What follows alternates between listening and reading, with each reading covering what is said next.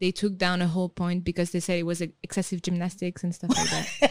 Yeah. Excessive gymnastics. yeah. That's wild. It was a whole mess. Also, It's a bit excessive, isn't it? all right, are we ready to go? Yeah. Yeah. Tali's like, I've been ready.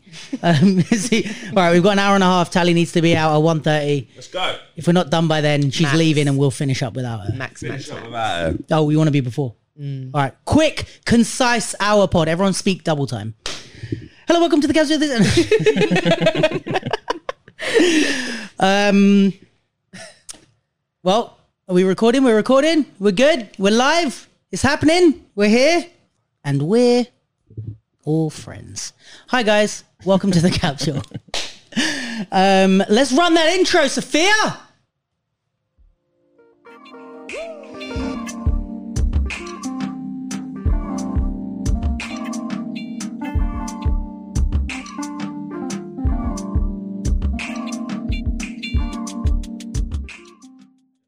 So you did have permission. Well, yeah, I just didn't. It was more f- supposed to be for dancing, Oh, got it. not for um. Just talking about the theme tune. yeah, it's- it was it was made f- as a pack of different stuff to try out. Right, I see. Fine. Um, and I thought it would be a good pod, No. pod intro. I'm sorry, Fine. not that sorry. It's Fine. really good. Um, what's up, everyone? Uh, this is the capsule. We are back at the East London Dance Talent House. Um, so they are hosting us. If you, if you didn't tune in last week, they're hosting us for the next few weeks. Um, massive thanks to them for having us in this beautiful space. Um, and there are plenty of other beautiful spaces if you need a studio, if you need other stuff, mostly just studios though. Um, but yeah, let's get straight down to business. How the fuck is everyone? Who Oh, me is everyone? Who is everyone? All right, well, we've got Lee Rikoshay Putman in the house. Yep. Artist extraordinaire. Yep. Popper and of all the lockers. Yep. And uh, got a beautiful face. Come on. How are you? Yeah, really good. Sick. Woo! Next. Firing on all syllables. Um, I did that on purpose. Um, Talladega. Hello. How are you, mate? Really well. How are you? I'm all right, mate. Great. Lovely. What a dancer convo we've I just know, had. right? nice to How are have you? you. Yeah, good. You? Yeah, and then move on. um, nice to have you back in the space, mate. You're always a welcome addition to the pod. Reclaiming your seats. Tali you know actually, if I'm here about to dig into some industry related business or chat shit. yeah, maybe both. Maybe. Um, and we have a new someone in the producer seat. Um, Sofia, say what's up, Sofia. Hello. Oh, look at this. She's got such a like soothing Swiss voice. She's just like, hello. um, Sofia is also available to hire as a videographer and to um, to sing you to sleep if you need lullabies. Uh, this is a Just in a your room at night. yeah. This is a service that all Swiss Swiss people offer. Um, Taking a turn, bring it back, bring it back. okay, bringing it back, bringing it back. This is why we need Tali here. Um, so, so where to begin? Let's begin with your side of the My. your side of the world. More than the three of us, Okay. isn't it? It's Sure. Your, your industry, agency, ideas, identity Yeah. type thing. Yeah. Um, all right, so let's let's talk about let's talk what the segues on this are just fire. They see how smoothly I'm just going. It's not so smooth, is it? No, it's smooth like butter. Oh, I like people who lie to me. Um, uh, let's talk about the Dancers Network situation. Um, what's the name of this agency? Zin ZinArts. Zin Arts, and See. and we are going to actually speak to ZinArts. Um, but what do we know as a prep? Is there any prep that we can pre- prep? Any prep, that we can prep. Shall so prep? prep. Dancers Network posted two days ago um, just alerting dancers with red alarm emojis and attention dancers. um, a lovely canvas Canva layout. an eight post thread uh, about ZinArts agency offering work with a fee of £10 an hour for up to 10 hours, saying that it's um, unacceptable and yeah, their perspective. Just, I think it was the, the situation itself, but then also just trying to encourage dancers to think further ahead than the job in the moment and Yeah. yeah, you might want to dance for so and so but how does it look long term um, and then ZinArts came back and defended it well said it was a lie actually and um, defamation I know and then Ding ding ding. Had their say that they paid more than that, posted government guidelines about agency work, which is not what I think they thought it was, but we'll talk about it. Um, and yeah, just stated their opinion about it all. So there's been a little bit of a back and forth.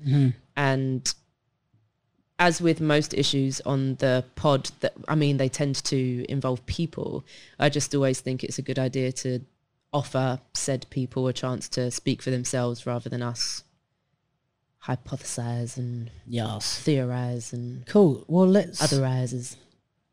Yeah, Ezinne is her name, I believe. Thoughts, Lee? I'm excited to hear what's going to be said. Woo! I have no idea, by the way. What you're about to say? You mean you didn't come with a script? I didn't come with a script or a motive. Uh, just This podcast clear. has always been scripted up till now. Everything you've heard has been scripted. So shall we call Ezinne? Ezinne. Isn't? Lovely. Shall we say it again? Uh, Isn't? I would love if you would.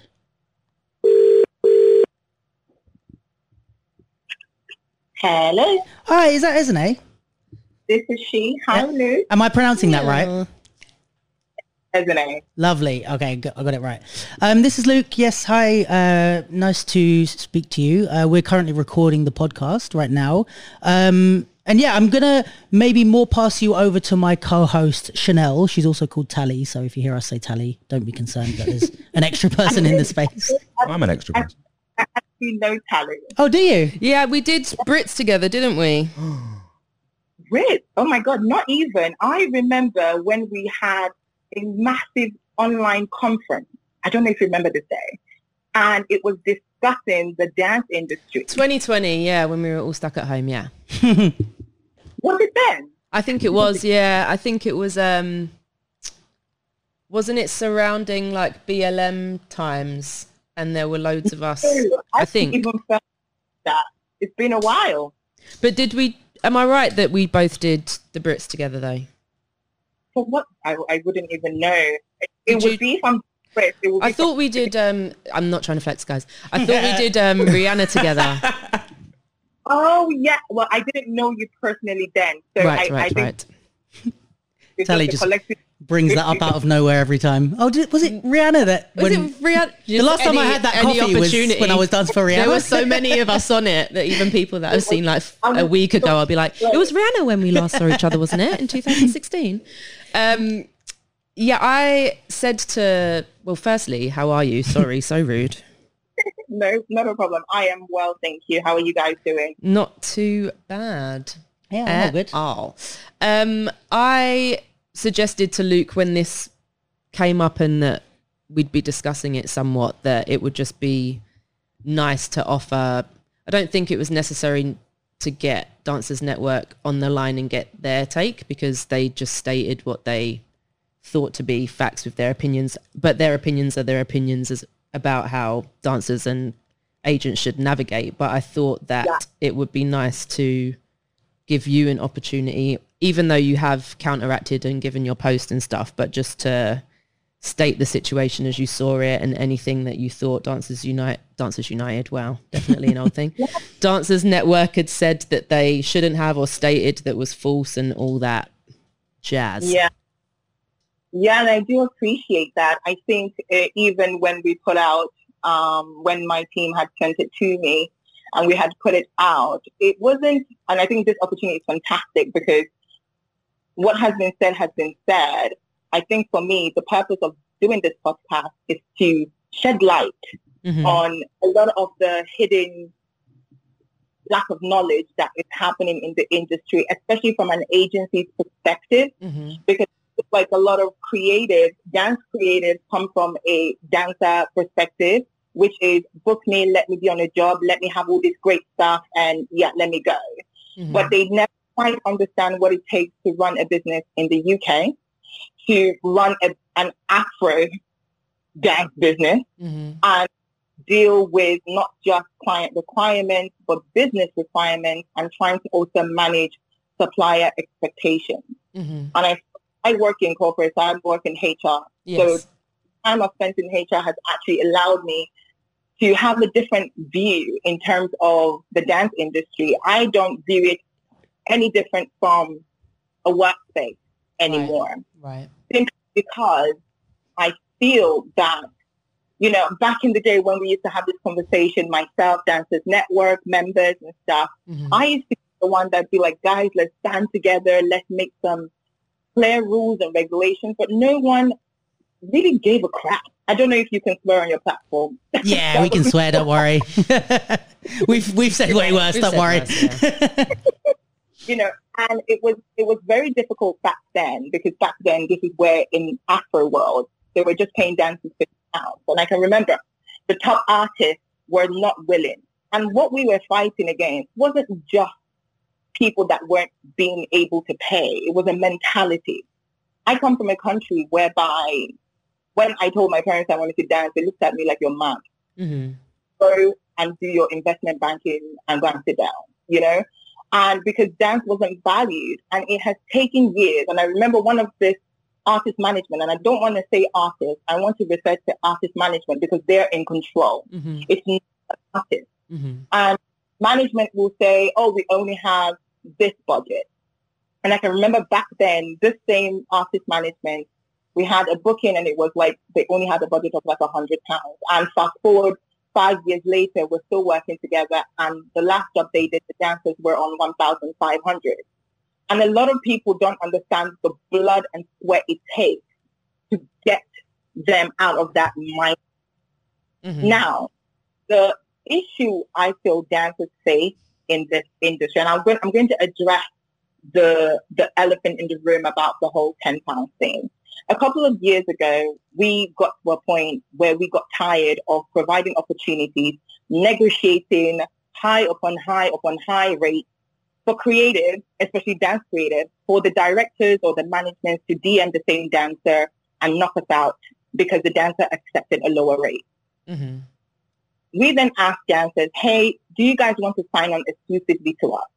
If you sign on exclusively to us, we know we are working for you Mhm. and we actively push rates, but it also protects our business requirements because we still have to pay our lawyers, we still have to pay our, our accountants, we still have to pay our team members. It protects us. In a case whereby if you're doing this properly and you're registered to one agency, and which is what should be happening, where an agency cannot find you booking because that's the biggest fear of most people, or if I stick to one person, I'm not going to get booked because they might just have a roster of bookings. The job of the agency is to partner with other agencies on your behalf. It's to what? Let's- Sorry, I didn't catch that. So the job of the agency, so the job if you were exclusively to me, Mhm. but if I know this month looks like a quiet month for you, I would go and contact another agency and say, hey, I have this talent. I think they'll be fantastic on your roster. I am currently in a 20% dealing with them. If you guys find them a booking, please feel free to take 15% while we hold on to 5%. It's business. We have to, Yes. it's not about sitting here and everybody singing kumbaya while everybody's got rent to pay. It doesn't make any sense. Okay, so can't- sorry, just to um, I'm on a mild time crunch, a mild one, and I don't like if there's anything uh in that realm on like the zoomed out version of events that is pertinent to say please do get it in. But can we just like zoom in a little bit to this scenario? Or if not this scenario not so much agency structure and relationship between agent and dancer but actual rates of pay because that does seem to be what the issue is in Okay, this but- circumstance. From my understanding, a rate of pay from a government perspective clearly states agencies can pay national minimum wage. Now, this doesn't mean, and this all ties in, and I don't want us to skip conversation because we're out of time, because all this ties in. If a client, because we have exclusive creators who we negotiate for, and we negotiate because they have given us exclusive booking ability, right? We can negotiate as much as high rates because we trust that they're not going to go behind our back and try to undercut us as a business. And that's what happens in the industry. It's selfish. So we now do not, ZinArts, do not go out of our way to work extremely hard for people that have not exclusively signed to us. It's not fair for those that have exclusively signed to us. It's not fair. Sure. So in that mindset, we have teams. Before when I started, I was doing everything. I am over the age. I am fully working. So I've broken up the team into teams so that people can do their job and I can focus on what's important, which is just creatively directing. Right now, when you have a managing director in your team who isn't a dancer, they're going to make management business decisions based on clientele budget, based on client requirements. Within our team, when that time comes, they make a decision. I'm not involved in that initial decision. They can come back to me and say, Ezinne, okay, we've tried this method. We're within law. We are within law. And that's the key thing. Dancers Network is not law. It's an association that provides a standard, which is a wonderful standard, but it's still a standard and not a law. And they cannot become crucifiers of people that are not within their union. yeah, their- I do actually agree with your point, and it has been a sticking point for me as you know someone having discussions with equity that it's really hard for us to have any base for argument if at the end of the day clients can charge less than what we're suggesting. Like it's all well and good us fighting the good fight and having an industry standard but if the legality is that they can pay like a third of what we're saying we can only get so far before they turn around and say well yeah lovely but we're going to pay this amount my Sorry, how, let how sorry go on can I land on something because I think this is so important. Mhm. When the initial ten pounds, uh, because that's what the budget permitted, right? It was a ten pounds eight hour day booking, and that's what I read when I went through just going through all of this now to read through what they had put out. And it was ten pounds for eight hours, which was not illegal, and that's the first thing we have to understand. Secondly, they said, "Oh, Ezinne, by the way, creatively, what can you move around because few people has accepted. A lot of people are saying no because the rate is too low for them. So I said, creatively, I think we should do less rehearsal, tell the client we can't do as many songs, and we have to work within a budget and what is what can satisfy our suppliers. Which is why we cut down rehearsal, cut down number of songs, because it's it's a negotiation. It's not hey, do all of this for me. It's business. And a lot of people are here with their creative kumbaya heart, which is lovely. But we are in a new, we're in an entertainment business. Clients are doing business with us. Agencies are doing business with suppliers. And suppliers are offering a service because they want an income or they want something else in return. And that's all they have. If everyone said, and I remember I had this conversation with Dancers Network when we spoke before, I gave one of the clients the opportunity to go and cast themselves. I gave them a list of emails because I said, this rate is just ridiculous and it just cannot be possible. These clients contacted every single dancer. This is what about 60 dancers on their roster for a particular job. And out of those 60 dancers, 40 dancers accepted that booking, even after we had said no. okay. What does that say?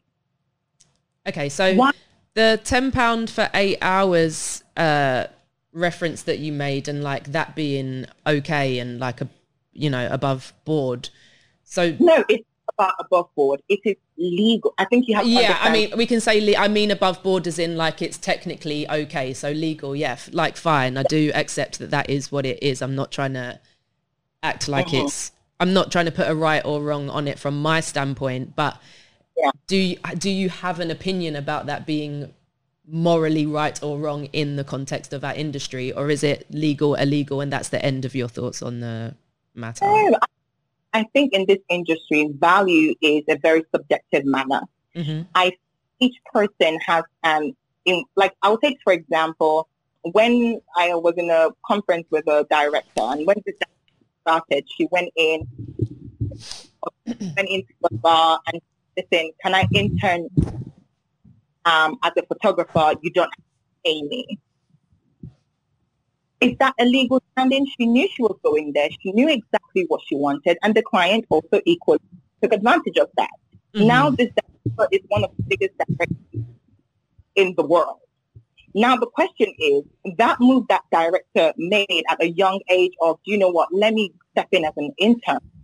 Is that, should they be for that because they didn't feel, they didn't follow a, an Yeah, I mean, I'm just trying to get to the heart of your stance on it as opposed to like the hypotheticals of it all. And if it helps for me to put my tuppence in the mix, I think that I don't think that your um, point of view is like and not in a way that is judgmental. I don't think it's one that hasn't been heard before. I've heard it many times before. I think what's unique to me in this circumstance is that you're a representative for talent and that you are negotiating on people's behalves. And I think the I legal think point is the legal viewpoint is absolutely right. Like there's no getting around that. It is a thing. If I might just Sorry. It's all right. Um, I just think if you're negotiating on behalf of talent and people exclusively or not are putting their trust in you to act on their behalf in talking to suppliers and clients, for your bottom line to be if it's legal, then that's a that- valid jumping point. Then I just I think that there's something problematic in that. I do also think that what you put in your post about if people say that's not what they want to work for, then that's on them, and then you won't get in touch again until the rate is whatever they've said their minimum is. I think that that is a really positive thing to give the control back to the talent. I would just your viewpoint that like me hearing it before tends to come from production companies and I- and again can it I- is a valid one but i would hope that a talent representative and agent that is a mouthpiece for dance creatives would i'm not saying you I- don't want I- to I but just where you land Sorry, sorry I would i'm really almost finished. Please just take notes. i do want to hear everything that you're going to say. Like me as an agent as much as my bottom line is the industry standard not the legal standard and if that does me out of some commission that's a sword i'm willing to fall on. And that is just me. Um, And- but and that's just great. where i'm coming from. And i think people that have had issue with the situation are coming from. It's not about the what is legally allowed. It's about us trying to get more than that for our industry and that falling on certain people to uphold that moral. And part of the collective that it might bode well to have uphold that moral would be talent representatives Okay, can I respond to that? you absolutely can the first thing I do want to clarify is I am, ZinArts Agency is a booking agency. If we do not represent you exclusively, like I said, we represent people exclusively, who we go battle in our hand and we are fighting tooth and nail for. And that's because we have an exclusive working relationship with them and that's our business structure. Mhm. you choose to want to self-manage or self-represent, that is a choice that you've made. We've never stopped anyone from saying, hey, isn't it, uh, Agency has reached out to us. Here is my agency's number. Please contact them. We've never Mhm. stopped that happening. Mhm. We've also never stopped someone that has said, listen, this doesn't work for me. And I'm like, well, this is good for you. Think about exposure. We've never said that.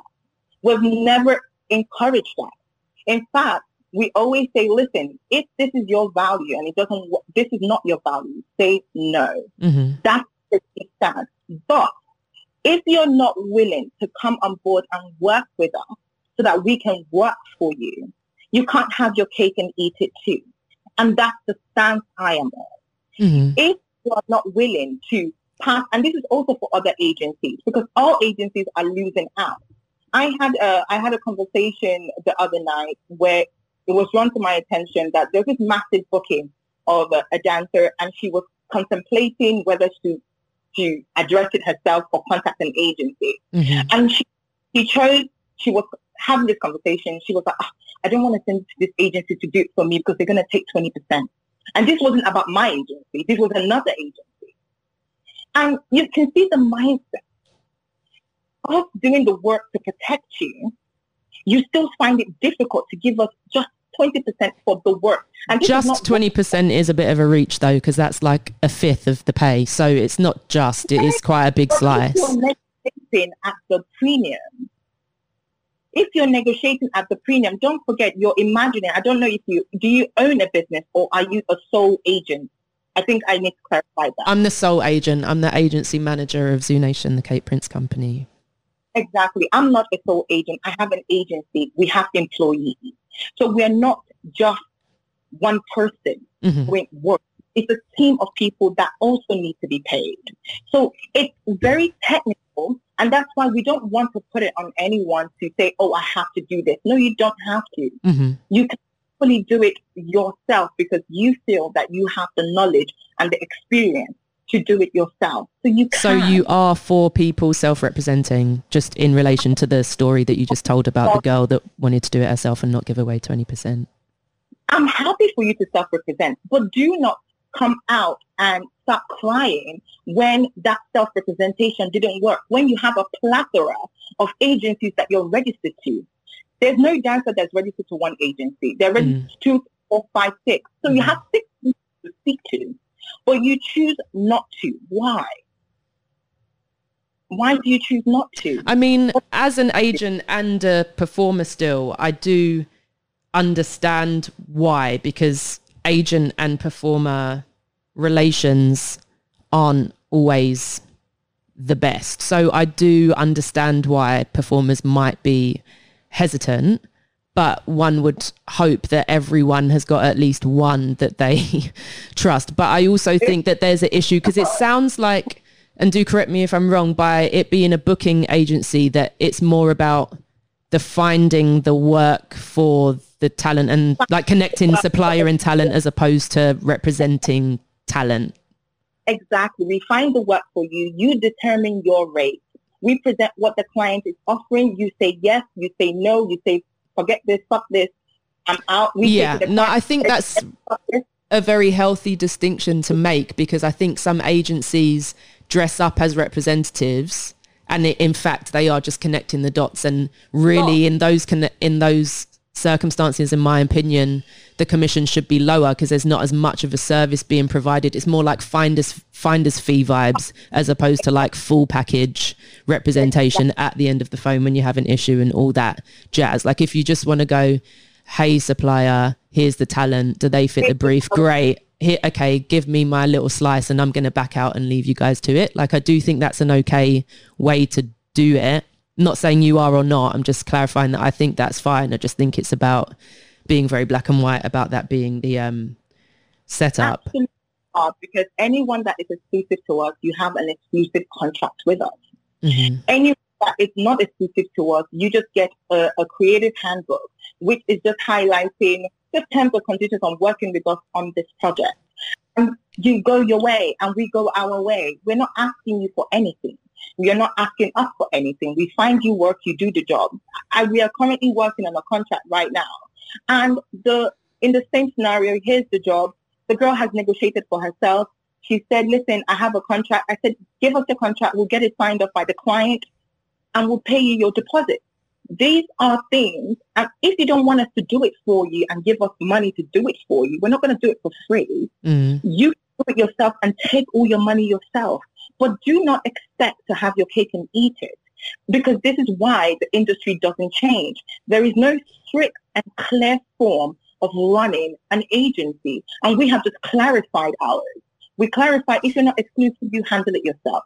You can equally speak to an agency to handle it on your behalf. But we will, if you tell us, hey, you're represented, you talk to my agency, we will never contact you. We will contact the agency because that's what you have said. Sure i've got uh, three other people in the room with me as you know Oh, so No, no, no. You're, there's no need to apologize. But we, before uh, recording, we did say that it might be useful for the convo, so we don't just like narrow ourselves into like a whole of things that we only kn- only we know the meaning of, etc., etc. that yeah. they might have questions or thoughts to throw in the No, thing, no. or they might be like, "Yeah, we're done here. Moving on." I doubt it's that one, but No, I, I yeah, I don't think I have too much to um to add. I think it's interesting because it is it's one of those things where yeah, I'm I, yeah, I don't know. It's a whole there's a five or six different topics in there, I guess. But yeah, I do hear especially on the like Of things. It's yeah, not just one exactly. And I, I do hear on the like kind of what's the legality of it side because it's like you know I, I hear I hear both sides to be honest with all of this. I, I don't know that I have anything extra to add. I just think it's like there's Can I ask a question to you Sure. guys? Yeah, yeah. Guys are heavy in the industry. I'm in a niche market. Sure. So my market is we're not doing um, Commonwealth. We're not on that level. We're very Yeah. small group of. So my question is to you. I, I recently did a project with um, Burna Boy and Wizkid. Mhm. And on this project, I was working with a commercial choreographer and agency owner as well. Mhm. in this project, rates were provided. I believe on the rate of um, on the rate for music videos, I think it's over four hundred pounds on Dancers Network. four twelve fifty. Yeah. For yeah, but on this particular job, which was I was brought in as an assistant, um, on this other job, this non-Afro, because I'm from the Afro niche, non-Afro, very commercial, accepted less than that. For a music video. For a music video, absolutely. They also casted, so in the casting, they had asked me to send people originally for casting. I sent in my casting and 10 out of the, 10 out of the 20 people I had sent over had already been sent over by them. So there's a duplication there as well. My question is, why do you think this Dancers Network representative kind of vibe person accepted the job lower than the the standard of Dancers Network. Why is that? Especially for an Afro job. Mm. Why is that?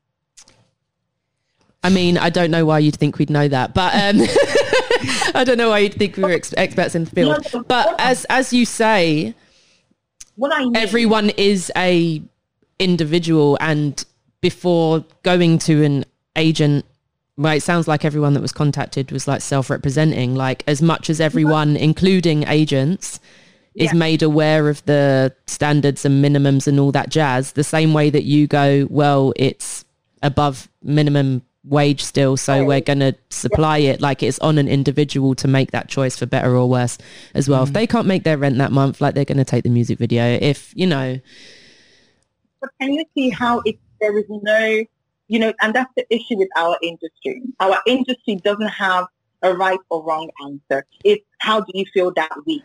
Yeah, I mean, I, that felt mildly like an uh, opportunity to throw a jab at Dancers Network, but we'll let it go.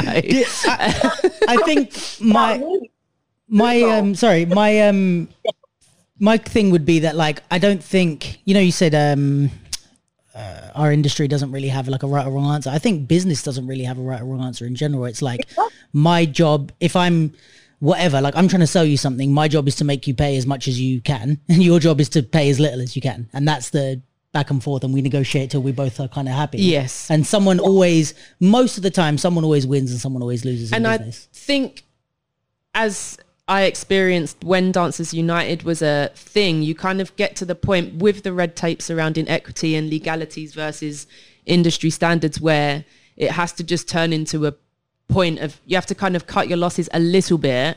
I, I think Dancers Network are getting a little further along in the fight than we did, but it just turning into a form of education. You can only arm everyone with the information that is there and just hope that the individuals are making the right decisions. I've got a question for you that you uh, touched upon it at the very beginning, actually, and then ki- it, it's kind of come back around again. But speaking about Afro dance in comparison to commercial dance, and it, it is niche and specific, but Yeah. it's also huge. And I'm interested in, from your perspective, what the difference is in running an agency that deals with that specifically, how that is any different or how it's different, because it clearly is, to a commercial. It is very. I think the first we have to recognize, and I don't know if a lot of people agree with me, there's a difference between doing things with black people and doing things with Nigerian people. It, it, it, it's two worlds apart. and, you know, I went, I've been to Nigeria once to work and in the Nigerian system, they're not paid for rehearsal. That's the Nigerian dance system. Um, they are paid on the day of the show and they are paid about maybe, maybe, let me do an, an actual calculation because I don't even want to mix it. So back then, 32, 10, 500. Sorry, I'm doing a quick math. I know you can't see it. No, it's fine.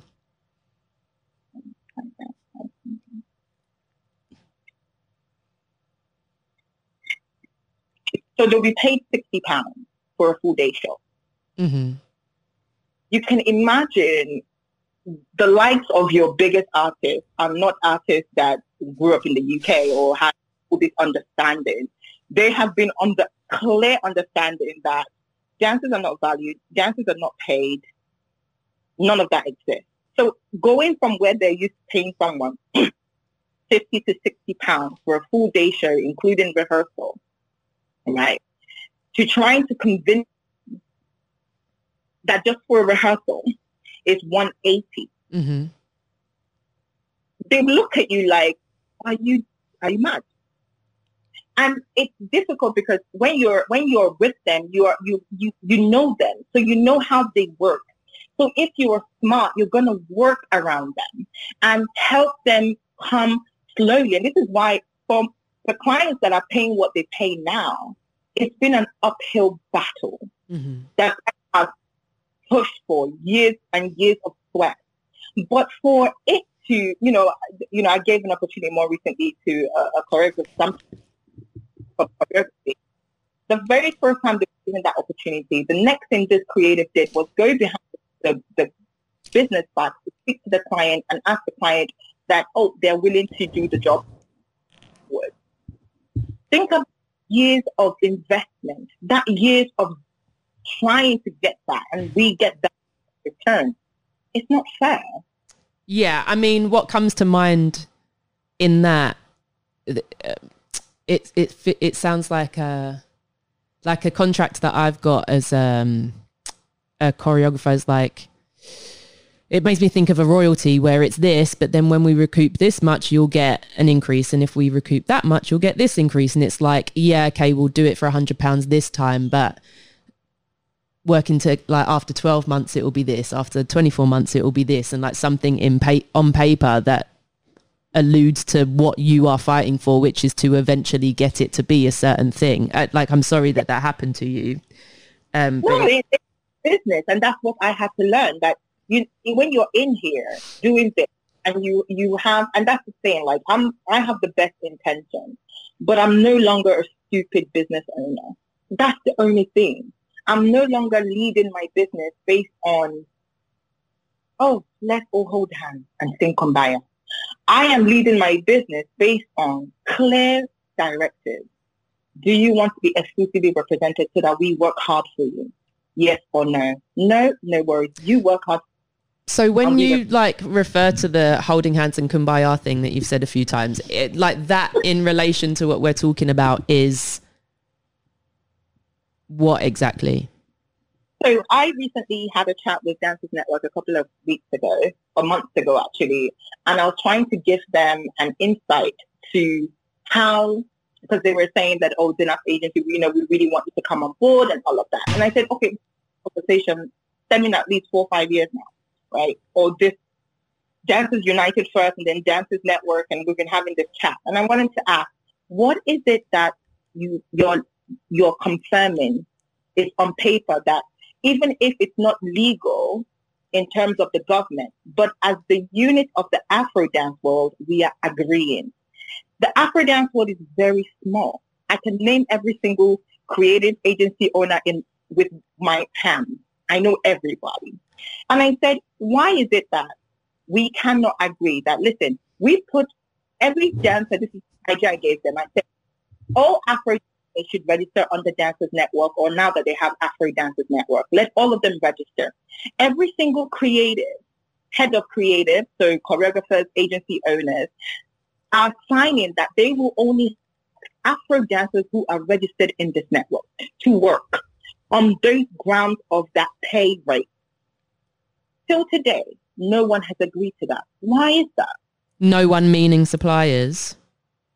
Sorry? When you say no one's agreed to it, do you mean suppliers or uh, talent? Sorry. No, agency owners. It's not for the talent to, because Ah. we are of the booking. Yes. Okay, We got you. in- So I was saying, okay, you with your crew, you with your crew, you with your, because you're all getting bookings. If you're still going under the facade of, oh, I'm just a dancer, you're casting people indirectly. We all agree that this is the standard rate that we're going to work on. We're signing. But we're also agreeing that all the dancers that are trained and professional will register under this network so that we are under the same bag. And we know at a point when we are booking, we are only booking from there. If a dancer comes to me and says, oh, Ezinne, I want to be, I'll say, oh, you have to join this. So make sure you read the documents, read the rules so that you are, we are all under the same rule. I remember having this, and this is literally three months ago. hmm And everybody, it was the Afro dancers that said, oh, no, no, no, that's too complicated. Why? It is something clear, something logical, and something that gives clear, concise control into a small niche market that we can control. But they don't want it because everyone is clearly in competition with everyone and no one wants to laugh. On top of that, I sent a booking because now I just send you the contract and ask you your rate. I sent a booking to another agency, Afro agency owner, very popular. I said to her, hey, this is the booking directive. This is what we need. How much do you charge? She said, I will pay, for me, I will be charging 1500 and for my dancers, they will earn 200 No lie. Right. Now, this is my industry. This is not, this is the people I deal with on a daily basis. hmm if that's the case, nothing is stopping anyone unless you have something signed. I, I, I'm, I'm in, I'm in legal mental space. I'm in a business space. If nothing is written and signed, we have no ground. Yes, I hear it. Asking for things to be signed. I asking for things to be agreed as a unit. Why is everyone deflecting? But Dancers Network has the cheek to want to do condemn crucify. I don't have that energy because I've given you remedy on remedy, but you've chosen not to do it. You've chosen not to gather, but you're quick to condemn. I'm not about it. I think that you have arrived at a really solid, not conclusion because it's a very nuanced topic, but you bringing it back to the situation at hand feels to us like a decent place to close the convo for now, if that is okay with you. That's why I have to go um, back to work. Crack on with business. Um, but I, I hope you felt that you got to um, speak your piece. It was definitely educational from my perspective, and I'm glad that um, you were around to chat. I'm Yeah. not the host of this pod, so I'm going to throw it back to Luke No, now. But you are a thank you, host. You're Ezinne. a I co-host. appreciate it. Yeah, thank you so much for calling in. We appreciate appreciate that. No, thank you guys for giving the opportunity. And I hope the conversation is continues being had. Um, but I also hope people are taking the opportunity to educate themselves Sure. in this area, but also recognize that businesses exist and businesses need to function. Yeah. And it to work for everyone, not just for dancers. Yeah, uh, I think that's uh, yeah. I think, and especially I think the conversation and the, uh, you know, I always say that like stuff on Instagram is always hard to like get fully deep into the conversation. So I think these type of things are good when we can fully explain ourselves and uh, get those points across. But yeah, thanks so much for calling in. I hope the rest of the day goes well. No, you two guys have a lovely day and thank you again. Thank No you so much. Speak to you soon. Bye. Bye. Cool. Slow blink from Lee. Yo, man, what's going on? Processing. That's the longest I've ever not talked for Sorry. in my life. No, I'm joking. It's fine. Potential. Jesus. Sofia, you, Dense. you do you doing an eight hour job for ten pounds an hour? Uh, wait, you mean like a dancing job? Yeah. Mm. Would you take it? Now? Yes. Now you as today, right now, how much money you have in your bank account? Like right now? Right today, like the amount that is showing up on your Monzo right now. are Uh, you taking that job? Yeah, after coming back from the US right now, yeah, I would definitely take that job. Sorry, guys. So this is this is I guess the thing, and then not to go too deep back into the conversation is like, how do you, someone in our position, convince someone who's broken young, like sorry, no offense, to to not to not take those jobs. Do you know like what I mean? I don't want anyone to like guilt trip anyone into not doing the work but Yeah. if you know that it's supposed to be 180 and that you're going to work for 80 at least like that's going to feel a bit shit yeah, and hopefully it feeling a bit shit means that you won't be doing that forever yeah. As as much as you can not do it, like yeah Yeah. like you've got to pay your rent you need to buy food like get it but hopefully the knowledge that you're supposed to be getting like two and a half times that will be like oh, I have to right now, but you're not just going to be like skipping to work like winning because you know that it's not ideal. yeah, yeah, Um, and that will hopefully be the start. Like it's it is really hard, and I like I get what she's saying yeah. to a de- like I do understand it, the legalities of it, and that's why it's so tricky to get better. I just think, like I said to her, it's just a bit unfortunate that it's an agent that Yeah. thinks that way. But again, if she sees herself as a booking agent, because when she posted that government thing about like what is essentially like a like a temping Yeah, yeah, agency yeah, yeah. type thing. No one really sees dance agents like that, but if that's how she sees her, just as the conduit between Yeah, supplier and um, talent, then unfortunate, but sure.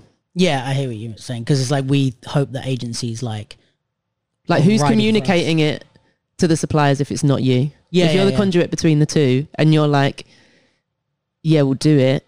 When are they ever going to receive the information that it's supposed to be Yeah. three times more?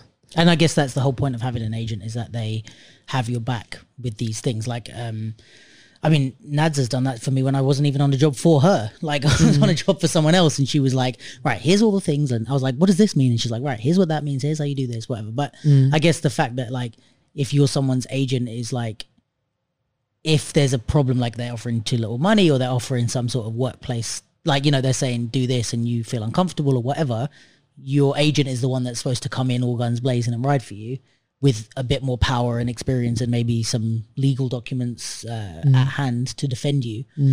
Um, and I guess that's kind of what mo I would imagine is more the fight here is not so much, oh, this, um, or maybe that's the like bigger topic is like, it's not, oh, you tried to give a job to people that was less. It's like you as an agent are supposed to be writing. for, like, we know these clients, and this is where the business side comes in because like anyone that's, anyone in the world that has money is trying to keep as much of it as possible and give away as little of it as mm-hmm. possible. And anyone that doesn't have money or is looking for work is trying to get as much possible while doing the least amount possible. Like that's what we, you know, it's like we all want a higher hourly rate for mm-hmm. less work, you know. Mm-hmm. Um, so that's always the back and forth. But the idea being is that the business, uh, that the agents are the ones that are supposed to come in and go, look, we're not necessarily money motivated. Obviously, everyone is, but like we're trying to ride for you kind of thing so that you can get more and also you can be happy with the service because also the agent i guess would work on the other way for the client uh, for the yeah for the client so if your dancer did some bullshit at a job the the agent is the one that would go like it wouldn't be the client saying well you were rude to this person and you it would be like we're going to pass this on to the agent and the agent would say to the dancer listen we need to have a meeting mm-hmm. so it's like they're the ones doing all the mediation and if the person doing the mediation doesn't have the right standards then you can't really trust all the. Do you know what I mean? Because the agent is the one saying, "Trust me, this is fine," and it, so then you kind of are like, "Oh, yeah, ten pounds an hour is fine," and then you realize, "Oh shit, it's not." It sounds more casting agency like to me. Yeah, and I think you know, again, maybe it's just a misunderstanding of like we all want an agent to do one thing, and then they're like, "No, well, we're this type of agent. We're just going to give you the thing." And Yeah, and I think it is on talent somewhat to have that conversation with an agent. Like, what is the exchange here? yeah, yeah, And not just because it says agent, just assume that it's like a full luxury package of representation yeah. because it really might not and be. because what you said as well is like, if you're not doing all that writing on my behalf, then I'm giving you less of a percentage. Yeah, you're not getting like just 20%. I was like, just? Yeah, twenty percent is a lot. That's a lot of money. Yeah. Yeah. Plus you're paying taxes and all that. Yeah, well, I mean, like on that, on the twenty percent thing being a lot of money, yeah, like relatively it is, right? But like if we're doing the thing of like uh, having one kind of mindset of like, yo, look, you're getting eighty pound for a job when you know you could be getting one eighty, right? Mm-hmm. We're comparing it to what could be, mm-hmm. right? So I come from obviously I'm part of the fine art world now. Mm-hmm. Like a standard uh, percentage, like is anywhere between thirty to fifty From from the agency, from the from the gallery. They're taking like you can like a gallery can take up to seventy percent, wow, and it's considered fine. not fine, but it's considered like all right, we have to kind of put up with it. So yeah, you could be get, like if we if we're looking at if we're looking at the same thing, like from my perspective, it's like yeah, 20 You'd kill for 20%. yeah, but at least in art, like, like, Yeah. I just But is a- that reflected in the price? depends if you are good enough or not. Mm.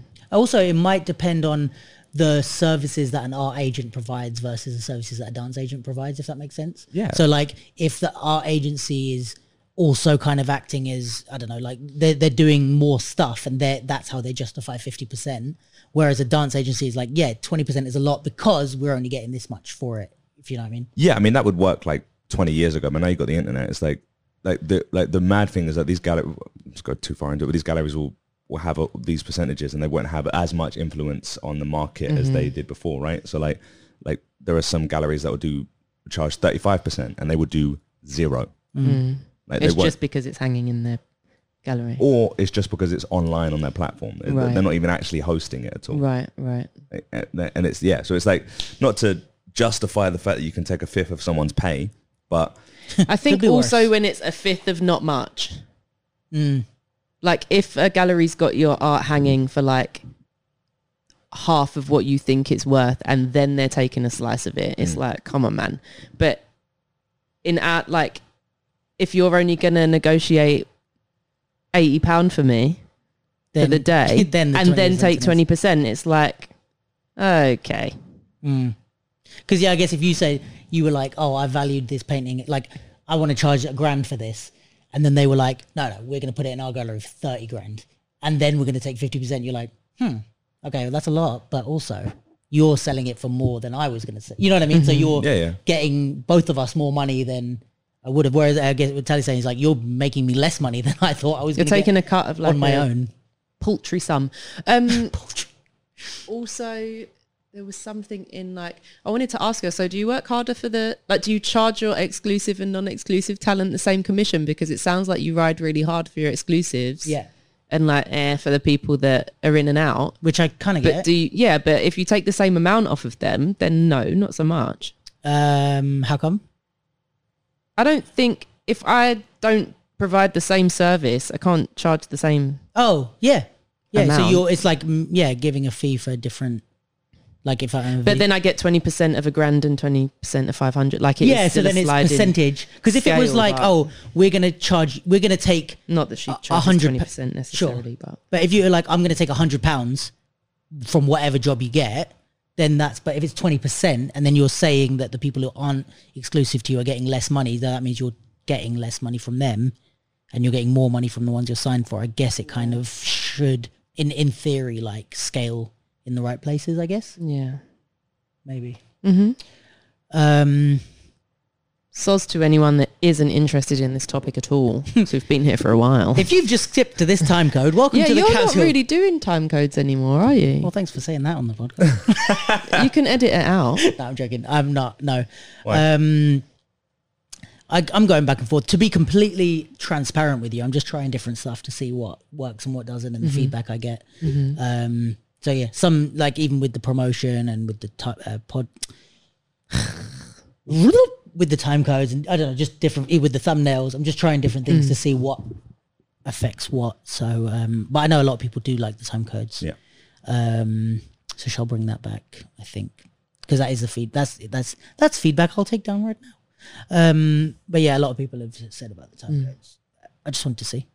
I mean, obviously, ideally, everyone's listening to the whole or Yeah. watching the whole thing, but Yeah, that's what I was kind of wondering. Is like if I don't put the time codes, yeah, what happens? is it more encouragement for everyone to just tune in for the whole thing? And if the views stay the same, because the Spotify, oh no, the Spotify does have time codes as well, but maybe some of the other listening platforms don't. So I'm like, okay, is it people who will just listen to the whole thing and then see what they see, or are they is it like an advert when they look at the time codes? Oh, this is what I'm getting. But yeah, just trying stuff out basically. No real um, rhyme or reason for that. Lovely.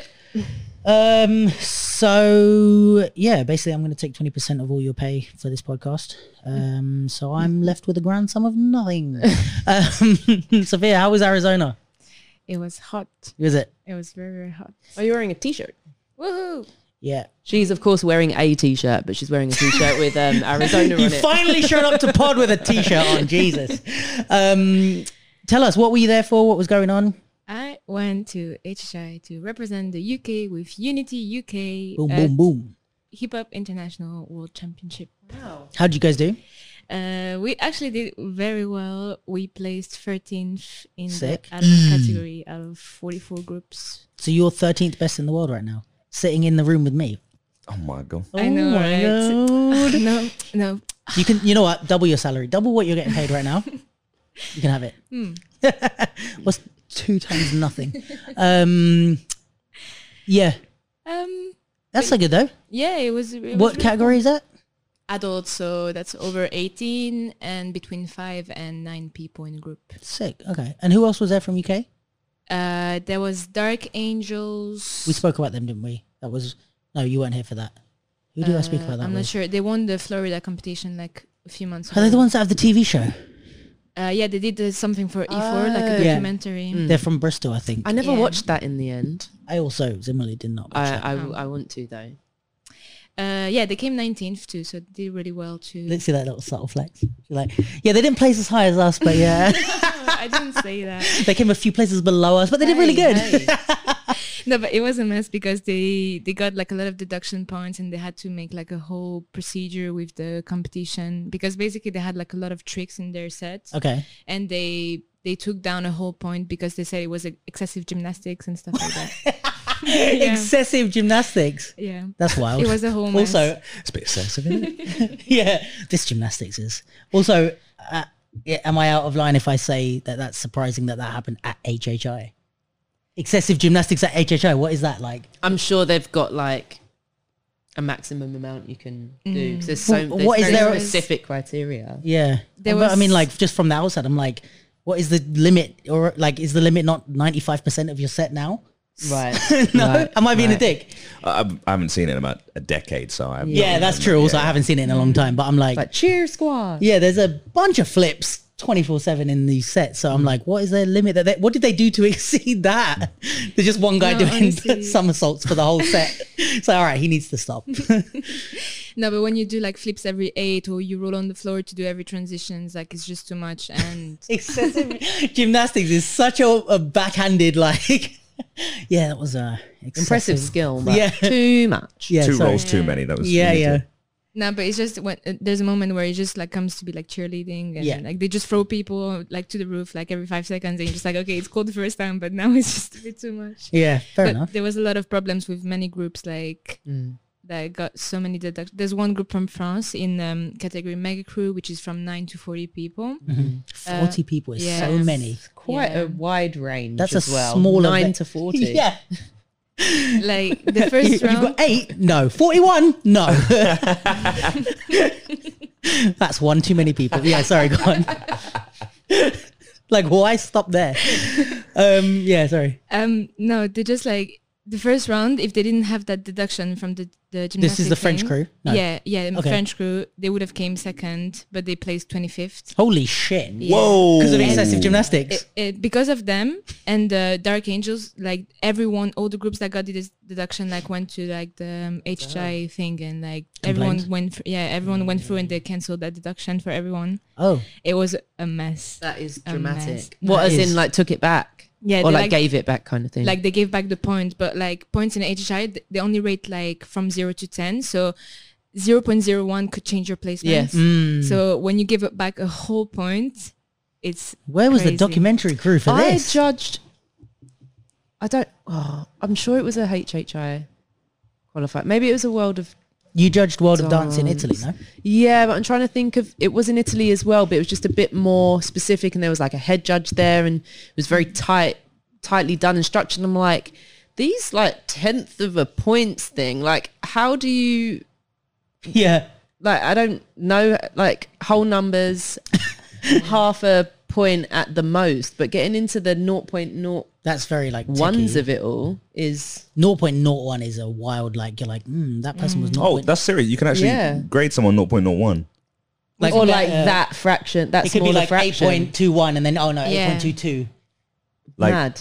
Like numbers are obviously arbitrary when you're scoring someone anyway, but how Yeah, can you be like, no, that's exactly. an 8.21? And no, that's an 8.46. it's the Yeah. angle you're like well that foot was clearly at a 47 degree angle Wild. I feel like they're there with rulers and protractors like watching the I feel like there's something in all having to watch like five or ten sets on telly, mm. like before judging, just so the adjudicators have a sense of we talked about this last week that's what UDO does because oh do they now? So, well, when- do, that wasn't a do they now. that was a like do they do that now? Because like the first crew that I watch, I always feel quite sorry for because like you're my bar benchmark. yeah and then you kind of and then it goes wild not wild from there but it goes from there Well, what they did when I did UDO training was like they kind of talk you through the whole syllabus, uh, not syllabus, criteria and all that. And then they, once they've kind of explained everything and you kind of ask any questions you want or whatever, they,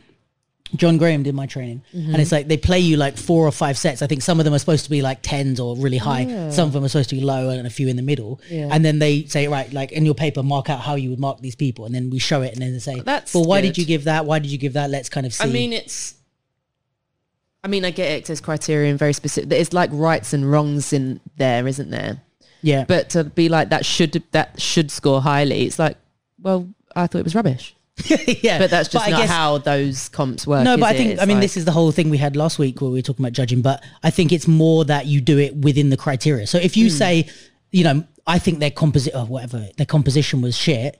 Or they only did one style or they Yeah. didn't do any transitions Yeah, and it's, as long as you've gone through, and if your opinion is like, like that, but you've considered all the different categories, Hmm. then it's like, all right, well, at least you know we can find you because there was some that I differed from the judges that in the training quite wildly, uh, not wildly, but by a fair few points. And then when I explained it, they were like, oh, okay, fair enough. Like they didn't necessarily agree or change theirs, but it's like it wasn't. Oh, you're not. you're, you've considered the Hmm. it was stuff. based on the Yeah. criteria. You were at UDO, weren't you? Yeah, are we not hearing more about HHI? I don't know. would know. you like to know about HHI? That's what I want to know. Yeah, go on, contribute. Yeah, no. I How don't much know. did you drink? Um, um, oh, it gets nuts there, doesn't it? Was it wild? what do you mean wild? She's like one or two bit. Or we, me and Lee. I'll tell you something, mate. When we went to Vegas, we were drinking till nine in the morning. We morning. were drinking. We, We were, were drinking. drinking. Yeah, we got turned all the way up. Um, You had three pints, that means. no, no, no. But like, com- you know how my, I handle my drink. We were legit like drinking, drinking. That was like Drinking. one of the only times I've gone that and Eurobell maybe, which was a mistake. But um, like there was one point where someone like we were in a hotel room with like maybe like twenty people, and the first year. And like someone opened the things and it was like daylight and people were like going to breakfast and stuff. And we were like, what's happening? And they were like, it's 9 a.m. And we were just like still doing that, which I don't do anymore, but I was 18. It was amazing. Did you do that? I didn't do that. Do you drink at all? Yeah, I, Okay. I drink, but, But not like, not not not all of us were uh, 21, so it was a bit uh, tricky. oh yeah, I mean, So us either. we just did it in the hotel room. when we went, it was in a, a big resort. Was yours Yeah. in one place? Yeah, yeah, it's like it's the same concept like in a resort. The competition is in a resort, Cool. and then they should do the final in arena, but this year they were kind of broke, so it was just in the same room. this year they were kind of broke. That's hilarious. Brilliant. Sick. And um, who won? uh, in adults, it's Thailand group called Awesome From where? Thailand Thailand. Okay, fair. that are really good at breaking. Yeah, yeah. Did that's you like it. them? Uh, That's. I was thinking. Like, I was like, the way she's saying it is like she's holding back a personal opinion. They were Yes. good at something. They were technically. excessive gymnastics?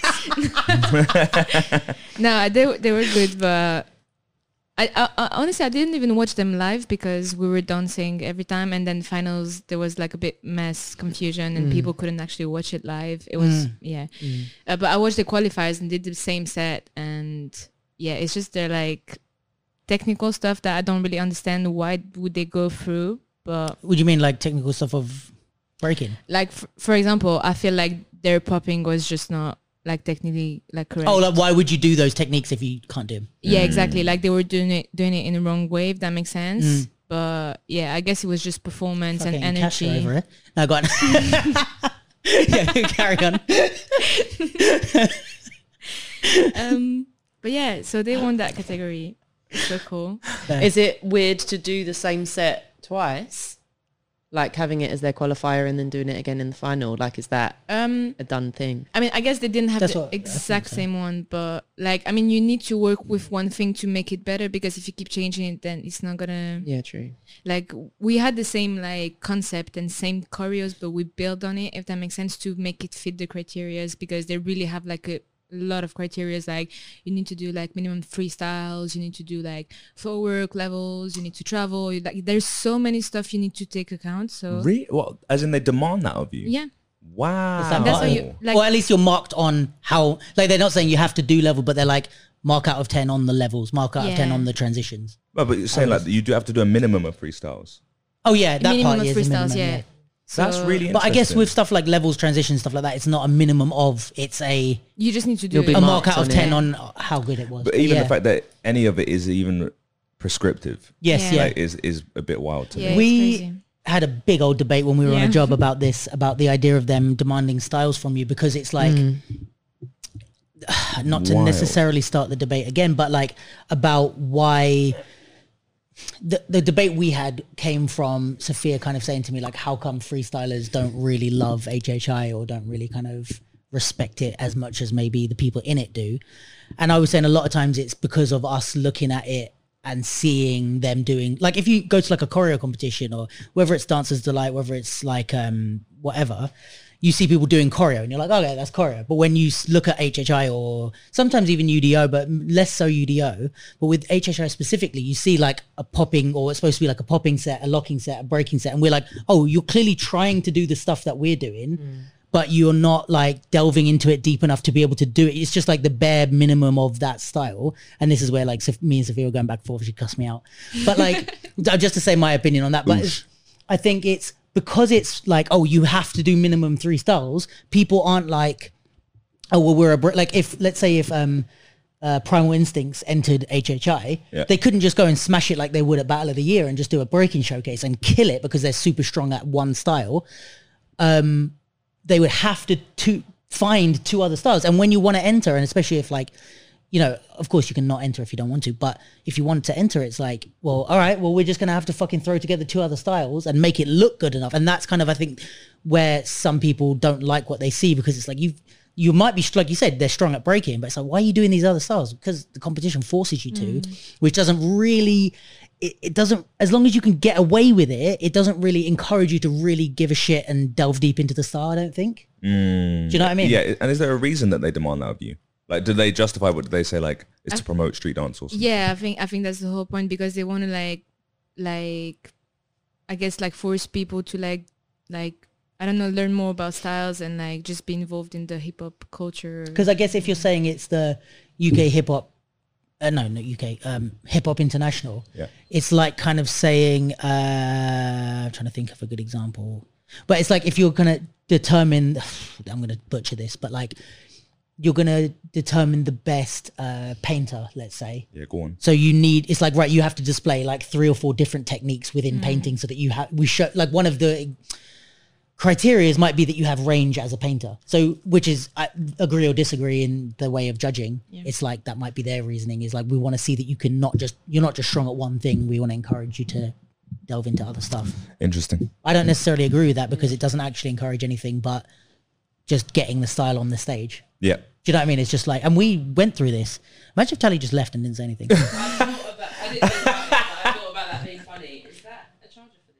um, yeah, so I think it's like, well, we did it like with um when we were doing HHI stuff. It's like we did um other styles that it's like okay, even for that we had more knowledge than most of the people. Do you know what I mean? It's Yeah. like we did lock in, but it's like you were training with um Flexi Stew prior to that in order to get some like lock-in knowledge. And so, being coming from freestyle backgrounds, we kind of had a little bit more care of like, okay, we can't just throw a lock-in routine on stage, but that is what a lot of the groups do.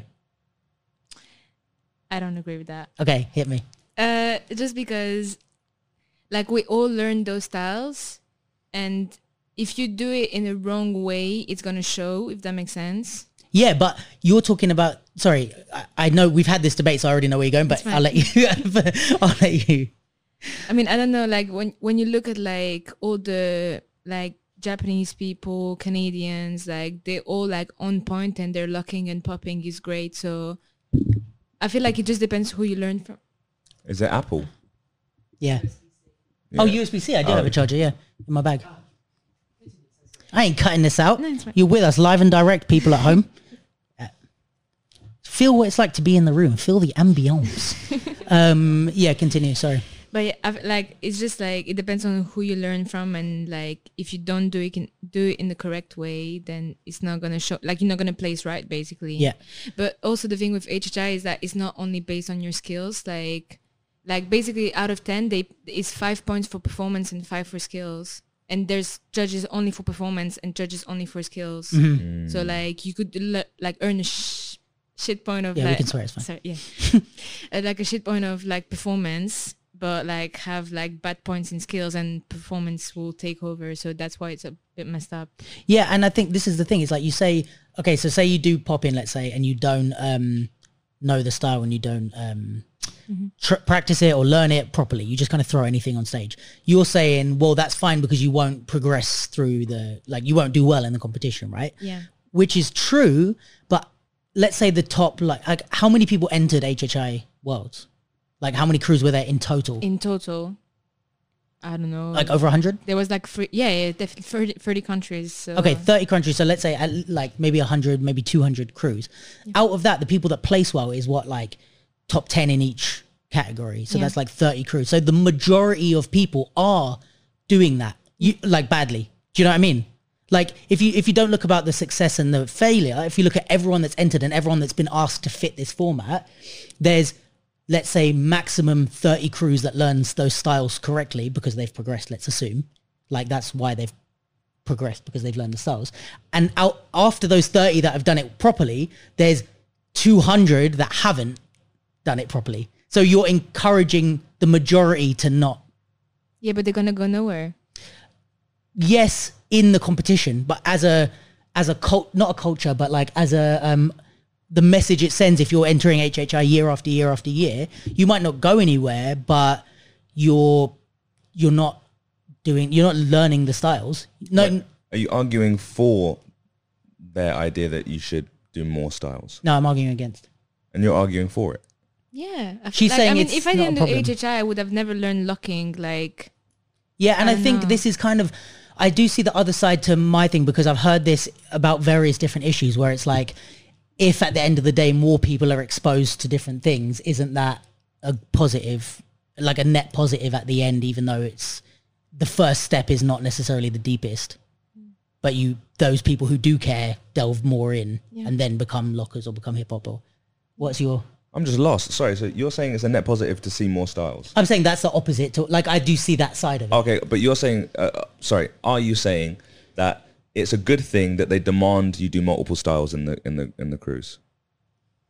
mm, I think so because it brings just like diversity and also like we know that when we when when you get there, like everyone is doing like like locking for like every every group is doing locking. Like that's like the main style there, literally. Yeah, that is crazy, right? Um, and I find it super cool. Um, like it's just cool because it pushes you to like compete against others that are like so good that I would not compare myself to someone that doesn't know how to lock properly. Mm. Like I would compare myself to like uh, the Canadians or the Japanese Right, because they're so you- insane. So even if you're you're saying like even if the people that aren't doing the styles well, they are also seeing good people in there. So they're going in going, I'm trying to do this thing. Yeah. And there's an example of someone that does it well. Mm. So if ever they're going to be inspired to care about a style, it's like that's better than just seeing it from a distance and being like, oh, that's cool over there. Yeah, and also like I said, I feel like if you don't do it correctly and you come back every year and you still don't do it correctly, you're just not gonna progress in the competition. It's not gonna bring you anything. You're just gonna lose money from going there every year. so And how long are the sets? They're two minutes. Uh, adults two minutes, mega crew four minutes. Okay. Right. Yeah, two Yeah. minutes freestyles. I guess put it in our context. Con- context. would it benefit battlers if every time you wanted to enter a battle, you had to do, you had to enter three of the s- like you couldn't just enter a style. You had to enter all of the styles. Would that end up benefiting the scene? I actually think it might. Yeah, maybe, but my, I think like my only gripe with it is is that it's a necessity. Like, I, Yeah. like I think you can get the same or better results without forcing people to do uh, to to do multiple styles, right? So I think you should have the option to do as many fucking styles as you want, right? You Like- can do more. Yeah, of course, want. right? And But I is it like you would say you can get points for if you do multiple styles, you're getting points for variety or uh, range? I don't personally. Like, it's not range isn't something that I value across like being able to do more things. Okay. It's about for me. It's about how well you do the thing that you are doing. Mm-hmm. So range within a style for me, it may be, but for me, it's more about the quality of movement. Yeah. Like things that we all value, like composition, spatial arrangement, or whatever. Like those types of things. Like how like you being able to move like to do locking poorly and popping poorly and house poorly and then breaking well. For me, is I'm like, all right, yeah, I can do locking poorly and house poorly and Yeah. breaking. You're like, it's like it, it like it doesn't. It's not for me. It's not something that I think is is a way to do it. The the best way for me, I think, I, I think that you can promote people to do other styles well. Is to have workshops across the whole event, Mm. like just to have people that do the styles well, and then promote those things, and then have the people that I don't know that learn this, that do the sets well, that the, the expert breakers from Thailand or whatever, um, talk it up as well. Be like, yeah, man, I learned from that guy, blah blah, or mm. whatever. Or yeah, I think that's a great class, or whatever. Or yeah, or whatever. Or you see him at the class and you think, oh man, fuck, they're fucking well good at locking. I want to go to that class Yeah. by Yeah. P-Lock or whoever. Like, I, like, I just think like rather than having people just fucking have a go at it and be like, well, we'll practice all year on our own. We'll do like we'll do fucking lock in terribly, and then we'll go to an event and we'll see someone do it well and be like, yeah, they do it really well. Fuck, like you know, it's yeah, like, yeah, yeah, I don't know. I It's kind of limiting. Yeah, and I guess yeah. sorry, my my thing as well to to agree with you is that if we take the example of like a battler, like every time you battled, you had to enter every style in the competition. You couldn't just do one style, right? Versus that, which is kind of the same thing but in different contexts. The only difference is I believe that being able to do a style in air quotes is about being able to freestyle it. It's not about being able to do and we've also debated this one, but I don't think it's like being able to there's like and you can also weigh in but like i think there's commercial dancers that could kill a popping routine and look as good as a or maybe popping's a bit different because you have to train their hit let's say locking i know commercial dancers that if they were taught by a good locker could smoke a locking routine it's like you don't and i've said this before and people agree with, uh, disagree with me but it's like the technique can be taught move by move. So if you say this routine has to look like this and this move, do it more like this, do it more like this. But I think a large percentage of what makes up a style is how you choose to structure and put the stuff in together. Because it's like if I go and just and this we see this with a lot of people, but if you if I go and just link vocabulary together, I don't really have a knowledge of the style. If I do hip hop and I go running man and then I do this one and then I do this one for four counts each, do, can I do the style or can I just link a bunch of moves together? And do you disagree with that? Um. Wait, I want to say something. I forgot. Wait, the- so what did you say again? I said like a large percentage and more than the majority of being able to, in air quotes, do a style. When you're proficient in a style, it's about the choices that you make as a freestyler, as opposed to like just being able to execute the moves in a routine format. But there's a difference with a group that is gonna just do a locking routine to do a locking routine, and someone that is actually gonna like put like soul dance in it and like Sure. I don't know, like with, like when you get the essence of it, that's when you're gonna do well. Because if you do locking, just do like the moves and like that's it. But like so you don't think freestyle is the like components being able to do the style? No. I I like I, I value both basically. Mm. I feel like there's just this thing of like choreography is undervalued for some reason. I don't understand. But I think the reason choreography is undervalued in that context with the style, because it's not about like like a choreography competition like uh, maybe World of Dance or something, is not quite the same. Same thing. No, but it's not because they don't have a requirement for styles. So they just do choreography, and choreography is a something that is like okay, that's its own thing. Like if I look at Tali's like Orion's belt routine, it's like I can look at the artistic integrity and the way she's choreographed them, and that's its own thing. But if Tali did a locking routine, I'm like, okay, this is a freestyle style, and the way that it's made is as a freestyler. So if you're not, if if I learned a locking routine from Tali, I'm not making any choices. I'm just doing what I'm told. And if she's a good teacher and teaches me locking well, or whoever is the locking teacher, it could be fucking Don Campbellock. But if he teaches me the style and he teaches all the technique, I can repeat that routine 50 times in the exact same way, and it can be Sorry, th- so just to interrupt, sorry. Yeah. Then how did how did Lee's like, Wait a minute. Wait a how, how minute. does how does your argument work in in context of a choreography competition? uh, Like if we're judging people on their street dance technique and they're doing it choreographically, Yeah. Like how are we judging them if they on their street dance ability if they're don't not think- freestyling it? yeah, that's what that's my point. I So you're think. saying you, You are, don't are you you saying that you cannot is you cannot effectively judge someone's ability to do the style in a choreography competition? Um, almost. Yeah, I think you can you can judge the like to I think to a certain extent to a lesser degree. Like if you watch some, if we watch Sofia do a locking routine as like with ten of them, or you watch Sofia do a locking battle or a locking freestyle, which one can you judge more hot effectively? Hot take. Hot take I, I just disagree, man. Like, I just feel like I feel like you're looking at it uh, from one aspect, or maybe even holistically, without being able to look at different components of it, right? Mm-hmm. Okay, go on. So, like, if you're saying that, like, I agree with you in the te- in the sense that I feel like the most effective way to see if someone can do something, or the most uh, uh, holistic way to see if someone can do something, is if they freestyle it, right? Okay. Because if we're looking at dance like a language, yeah, you've got like fr- like maybe three components, Great right? example. of like vocabulary, Yeah. right, which is your words, right, and then you've got um, uh, grammar, which is your How uh, you composition, yeah. yeah. and then you've got your posture, which is your accent, Right. right. So then you put all those three together, and you can speak the language. And I guess accent would be style, like how you no your- posture. no, as in in dance. So like your your accent. Oh, posture as in you mean, you mean oh okay right. Yeah, physical yeah. posture. You need to look the part, right? You need Got to it. sound the part, right? So if you're if and you can, you, but you can use those three things to uh, speak something rehearsed Mm-hmm. or have a conversation. Right. And I think if you can speak something rehearsed, like if you're doing a debate or you're doing a uh, spoken word or something like this, I think you can judge someone's ability to speak a language. Like if, like Sure. if you were to speak, do a spoken word piece in French, I'd say, yeah, speaks good French. It's like when you know when we're in school and you like the, they say they tell you like a well what did you do for your holidays and you just repeat the thing that you've practiced at home. Me and my brother went to Spain for my holidays. Yeah. For my holidays, I had a sandwich. Like it, it's just But then I would say in the context of a conversation, posture. yeah, or I'd say in the context of a conversation, you can't speak that language. But in the context of of performance, Mm-hmm. you could speak the language. So I, I like I don't think it's fair to say that you like you can't do a style unless you can only freestyle it. Okay. Then maybe I, if that's what I said, that's not what I mean because I agree with everything you're saying. I just think it's it's a more effective way to judge with the freestyle. Uh, that someone's uh, street dance ability. Yeah. So it's the same as like if I'm judging, like you said, I think I agree with what you said. Like you can judge them in a routine in the same way that you can judge someone doing a spoken word in French. But it's like, let's, what's a more effective way to judge? How well can you speak French? Okay, just talk to me. Free, just say anything and ask them questions and get them, well, what about this? And if you can really structure your thing and talk about different things and then you're like, okay, no, you can really speak French. Yeah, well, then I would say you're distinguishing between your uh, your those three components, Mm-hmm. right? Like the, your your technical ability in the language and fluency. Right. Yeah. But would you, wh- how would you weight those two?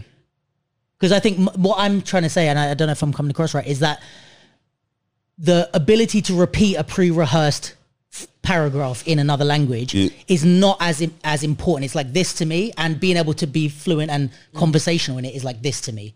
So if we're going to judge it properly, it's like this is what I would weight m- higher than this. For me, it's contextual. So like Okay. like in life, for me, the the fluency of being able to have a conversation is way more important. Okay. But I don't want to like my like.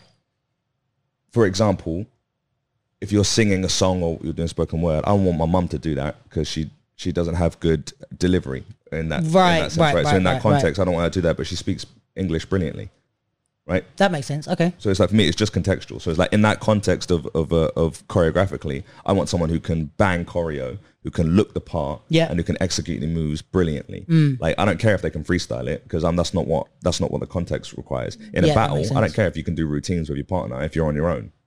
And you can only do set pieces. I want to know how you interpret the music. I want to know how you respond to the person. I want to know how you mm. perform to the room Okay. and how you hold the space in a battle context. So for me, it's all contextual.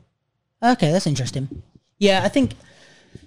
But then, would you say that the they're equal contexts in the? Because I think what I'm saying is that with the battle styles like locking pop, like choreography is that arena. So also, kind of, I don't care if you can freestyle as a choreographer. Like, you know what I mean? I'm like, okay, but the whole point is that I'm here for a choreography workshop, so don't just freestyle your solo at the end. Like, mm. do the choreo. Mm. Whereas in that sense, I think that I think maybe what I'm waiting also like this, now that you've said that, is that the context I'm waiting like that. I think the context is more important. External of the competitions. I think. Oh, okay. Just if you're saying I'm a locker, and I'm like, okay, well, where do you do locking? Oh, in HHI. Then I'm like, eh. And then if you're like, I'm a locker, where are you a locker? Oh, I freestyle it and I battle and I'm quite successful. Oh, okay.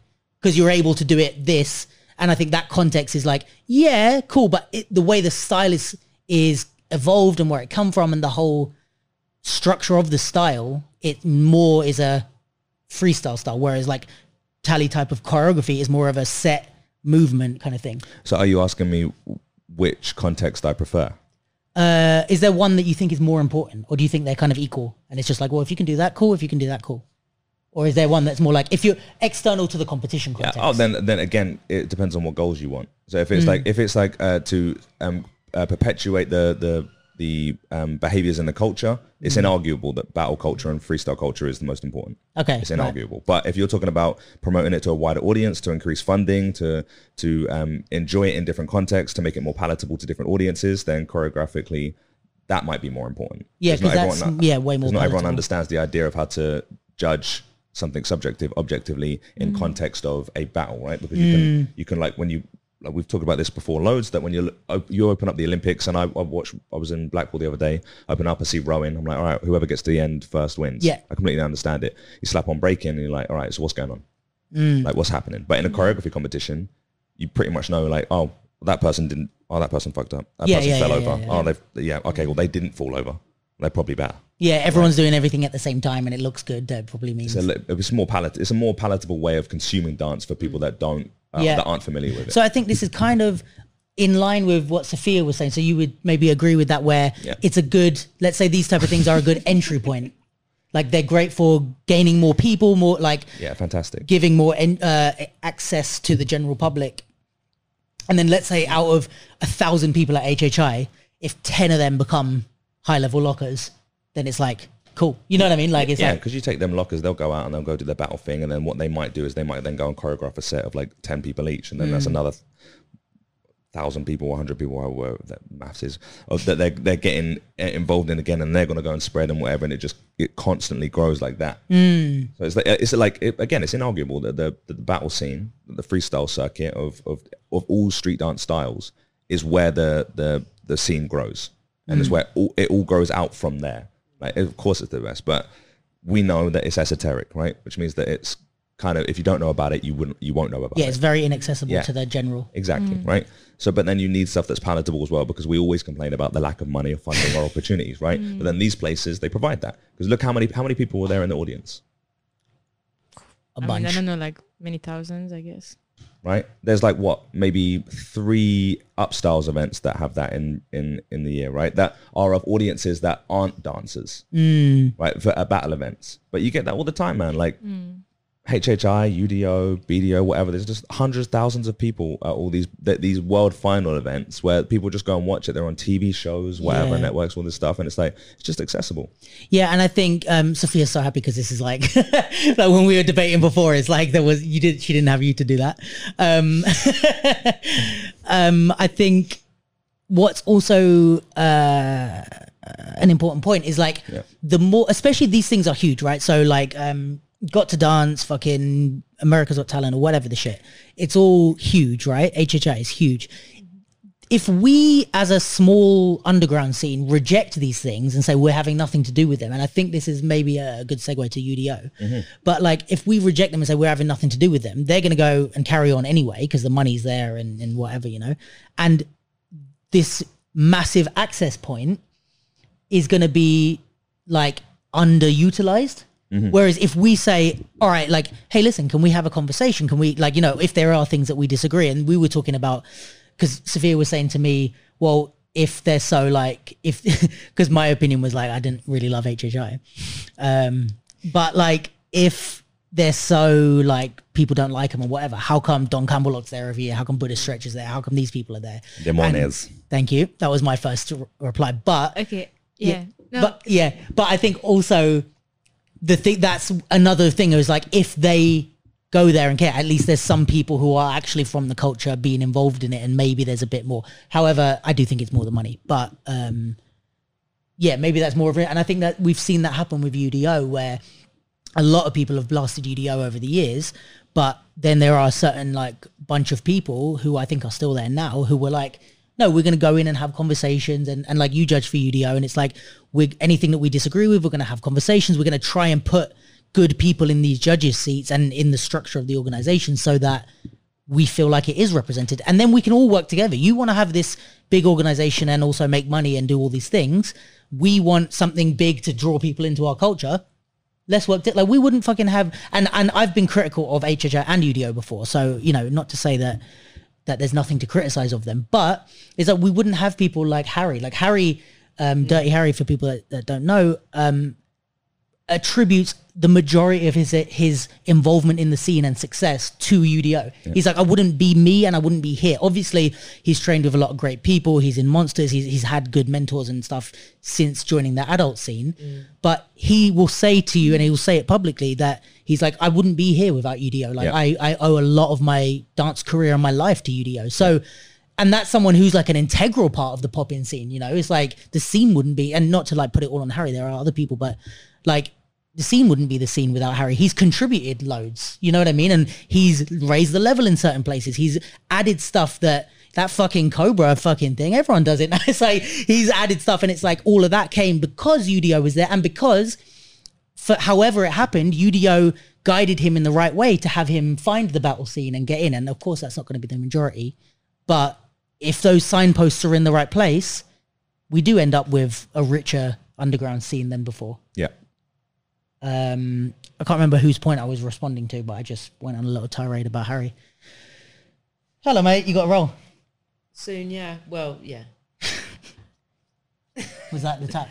Uh, no, it was just uh, look, hey, look at the time, and Oh, then was do the with it what you will. Yeah, I mean, you can also like roll when you need to roll, and we'll um continue. In that case, sorry for interrupting. No, that's all right, mate. Um, were you going to cuss me out about something? You had that Sofia.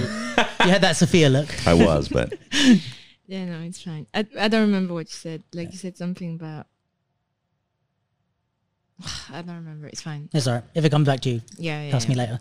Um, so on that note, Mr. Head Judge of UDO Worlds, how was it in general? Ooh, jeez. it was amazing. Yeah, I loved it. because you, you you were like beaming afterwards. You're like, I actually had a great time. It was sick. yeah, it was amazing. I I fucking loved it. What what, is that in comparison to other UDOs? I am gonna go. Well, let's let's say goodbye quickly.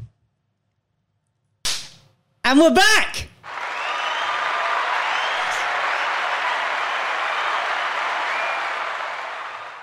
Tali had to leave.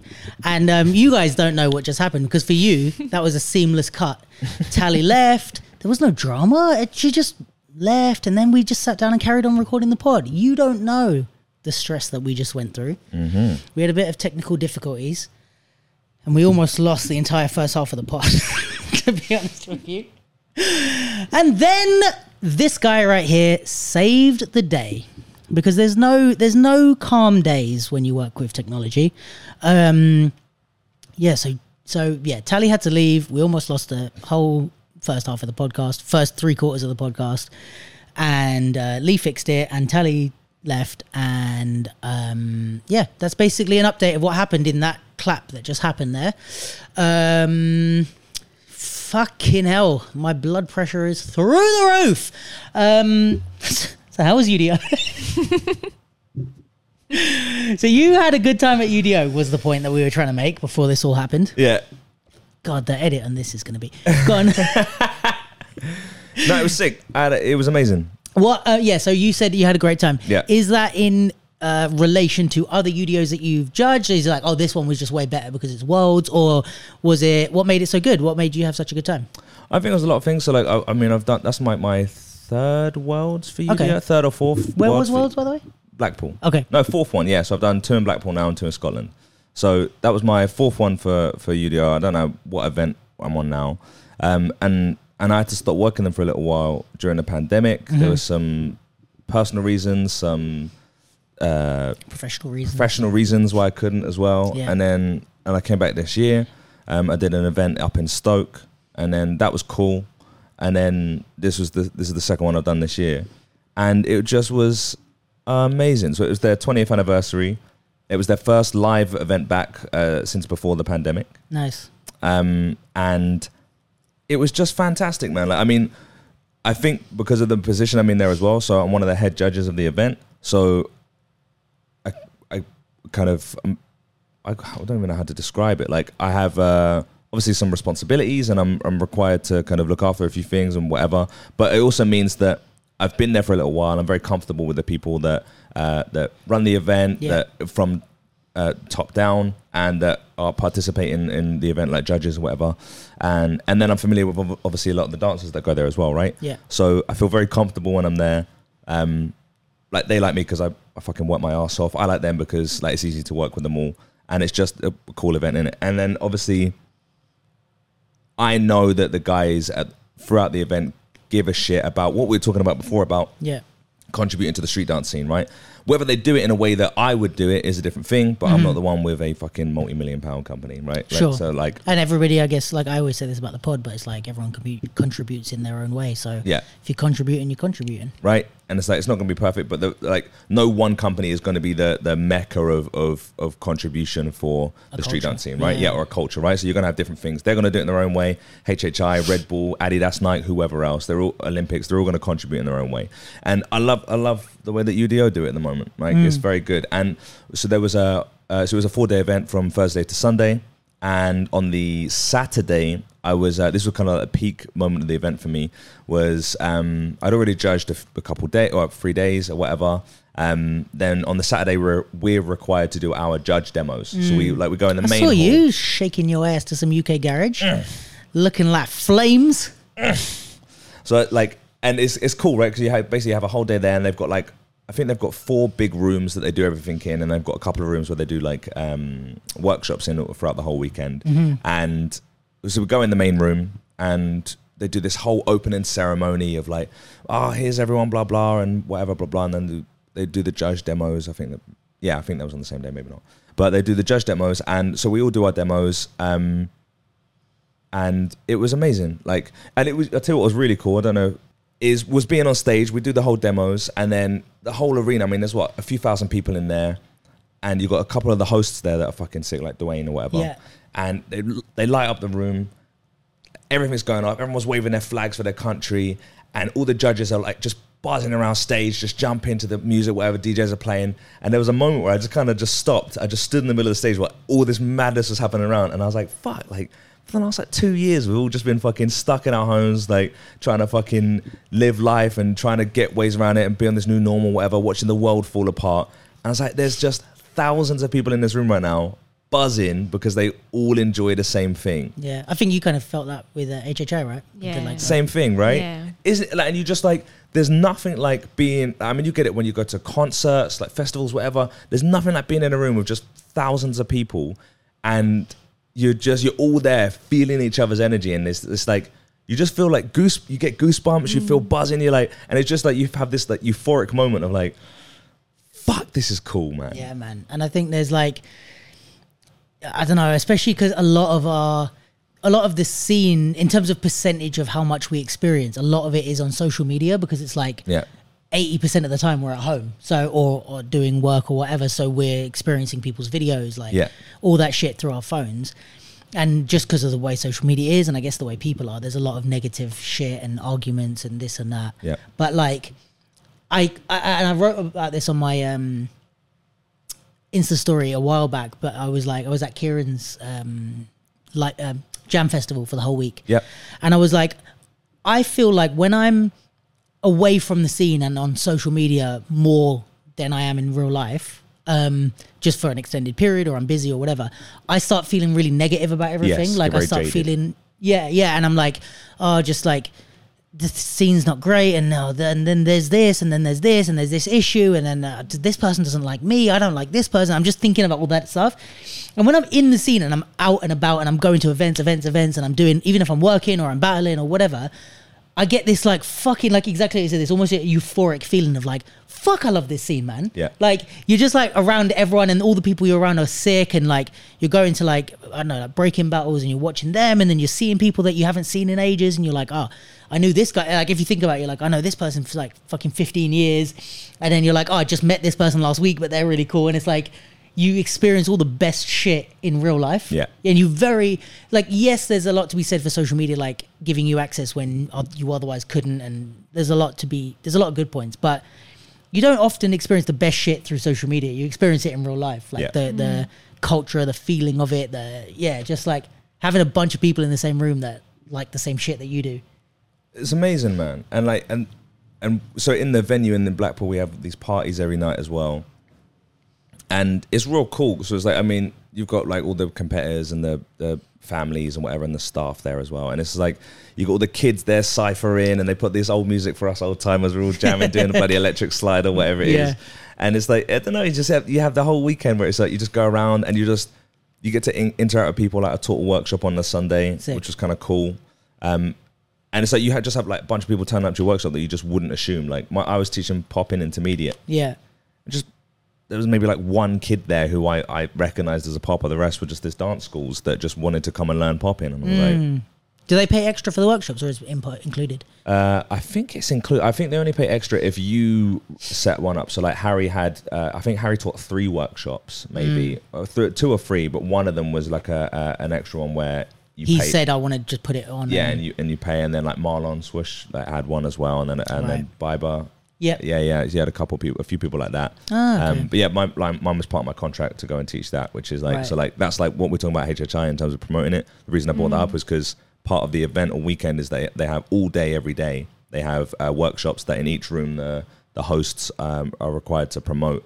So people go and they they take these workshops part of the event. So it's like there's always something happening where you're learning something from a specialist or you're you're engaging with a specialist, and, and it's like.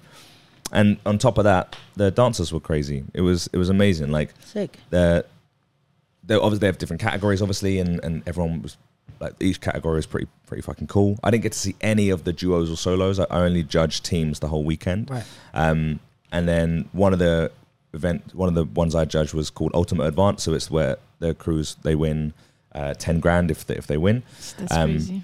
which is pretty cool. Guys, why do we not enter UDO? I was I was like, yo, Turbulence would slap. Would it? Yeah, Would yeah, it yeah. actually mark well? It would mark. There's only uh, it's only one um, category that it would mark poorly in. What's the that? uh, stagecraft because they Ah. they wouldn't uh, which it, it uh, takes into account um, things like uh, how you, well you put your music together um, your costumes and how well you use your your stage so even though your intention Mm. Was to that- not use the to stage. not use the the stage and to bring the focus in unless you have a judge that's aware of that or is can pick up on that they would mark it down because you didn't move Yeah, because that's I guess that's maybe going back to the judging thing is like, which I guess is a bit more in like structured styles is a bit different. But you know, when you choose to break the rules in order to make a point, which Yeah. artists do a lot, Yeah. is is there a way to judge that fairly? You know what I mean? well i think that i think the point of that is if you choose to break the rules to prove a point You've broken the rules. but then you're yeah you're not going to get rewarded by the the rules that were set in place Exactly. Right. so it's like that's the one thing where it would score poorly on um yeah. but, that's why it's like yeah, that would yeah. Sorry. but yeah it would i think it would slap but it's like but then there are it's like so there were two teams that were ranked first and second so there were um i can't remember their name was a thailand group so similar to Ving, but it was a locking group and i think it was like stop and lock or something like this i can't remember the name of it but it was a a, a, a locking group from thailand they won and then the g- group that came second was imd Okay. and what was Thailand are sweeping up. Yeah, Thailand- Thailand is sick. I tell you what, man. So the I judged them for the quarterfinals. So the way it worked was there was quarter semis and finals, and each crew uh, could choose whether to do both the quarters and the semis, or just do the semis. So the way it worked is that you dance on the Friday, and uh, out of all the crews, let's say there's twelve, they pick a top three. Those top three fast track to the Sunday, right? And then the rest get the the opportunity to dance again on the Saturday to qualify again or and but you don't have to do the Friday. What you can do is just skip the Friday, go straight to the Saturday, and try and qualify there. And IMD did that, which I thought tactically was a good uh, move because of the way that they do their sets. If you haven't seen them, it's just 100% energy for two minutes. And if they hadn't got through on the Friday, trying to dance for the Saturday and the Sunday with their set would have been a nightmare. Like, like you would have had people pass out for sure.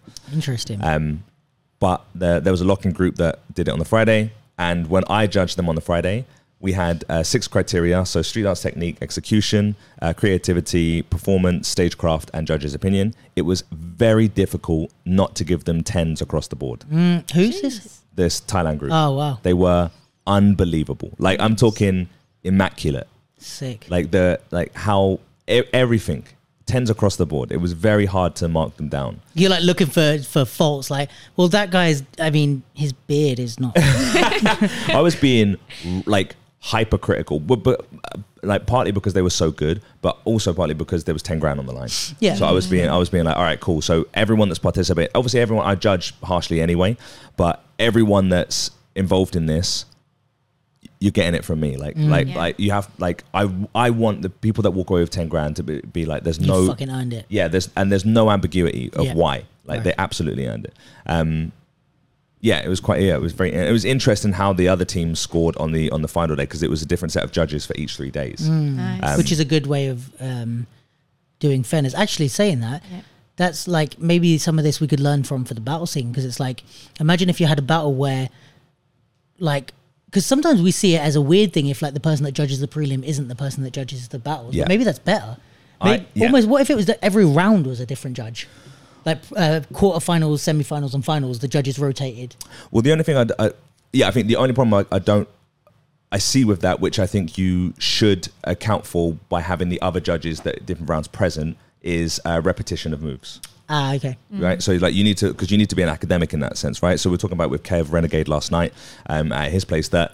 For example, if you're judging battles um, or choreo, for example, because there was a lot of crews that looked like um, uh, that, that took from Parris Goebel, Yeah, I mean, right? yeah. A lot, and obviously she took from certain aspects as well, right? But there was a lot that looked like her. Yeah. And is- if you're if you're not privy to that stuff, then you're not going to be able to mark things like creativity Yeah. well. Yeah, because you think something's creative when it's actually just stolen. Right? So, uh, but yeah, in the terms of the battle scene, like having a different judge, I think it'd be good because if you've got the same system, the idea isn't that you want everyone to make the same decisions. The idea is that you want them to be uh, uh, clear about why they've made the decisions. So there's transparency for the dancers, which is the most important thing, and that we're all talking from the same perspective. Because like if you pick, you say, "Yeah, man, but I like the way that they dress," and I'm like, "That's got fuck all to do with how they're dancing," and I'm like, "But I Unless like there's a costume. yeah, yeah, yeah, right, category, right, in which course case then you'd also be looking at how they dressed. stagecraft. Yeah, yeah, right. yeah, right. So it's like, but yeah, I, so I, I, I actually think it's a good thing because So maybe even like one judge that's consistent all the way through the battle, like a head judge. Yeah. And then the two other judges rotate per round or something.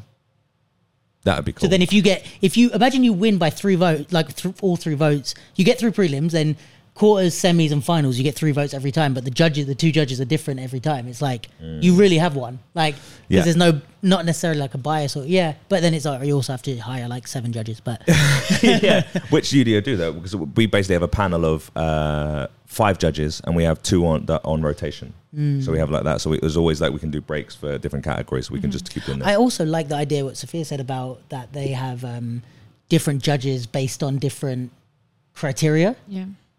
So like they have like if they have performance and skill, you have judges that your job is don't look at anything else but just judge the performance on every group. That's Dyzee's method, isn't it? The owls, I don't know. owls judging method. Oh, is that what they do? Yeah, I, I think so. I think that was Kev was telling me. Like, so it's like the in break-ins they have that way. Someone judges on one aspect, one criteria, another person on this. So, yeah, same Hmm. thing. So that you've got like your your sole job is to look for uh, composition or Yeah. performativity or dynamics. Or It feels like, like it makes more sense because then there's less to consider and you can focus on one thing. I think I think it's a cool thing to do. Like, uh, yeah, I think like.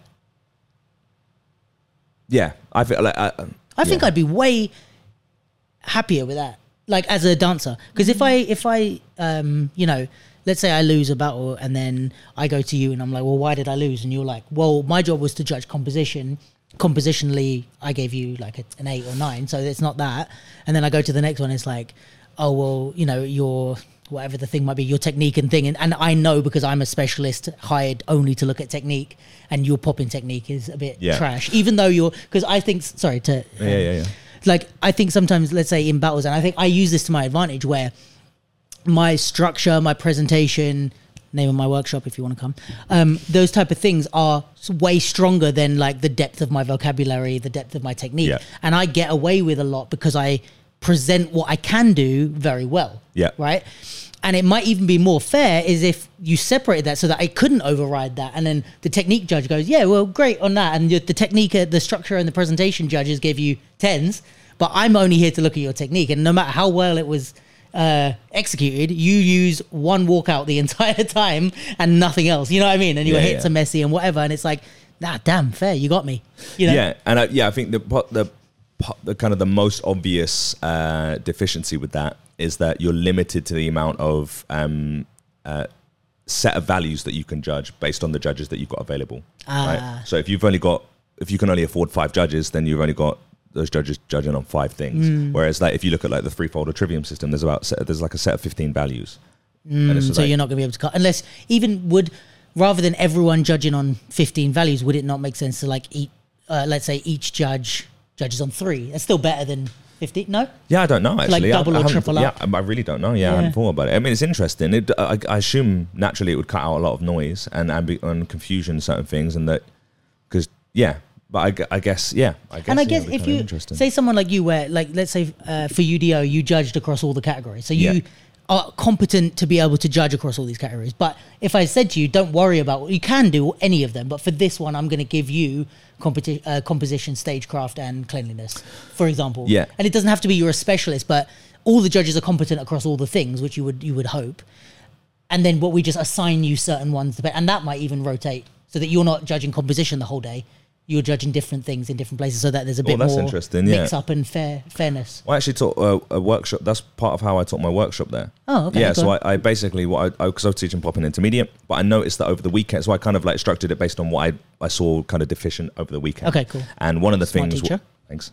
and one of the things that um I so I set basically I set up the structure of the lesson beforehand, Uh-huh. and then I I just knew that I could pick the deficient ones and then just focus on that. So the structure of the workshop was to do a warm up with technique, right, and just fix uh, posture and Mm-hmm. movement or whatever.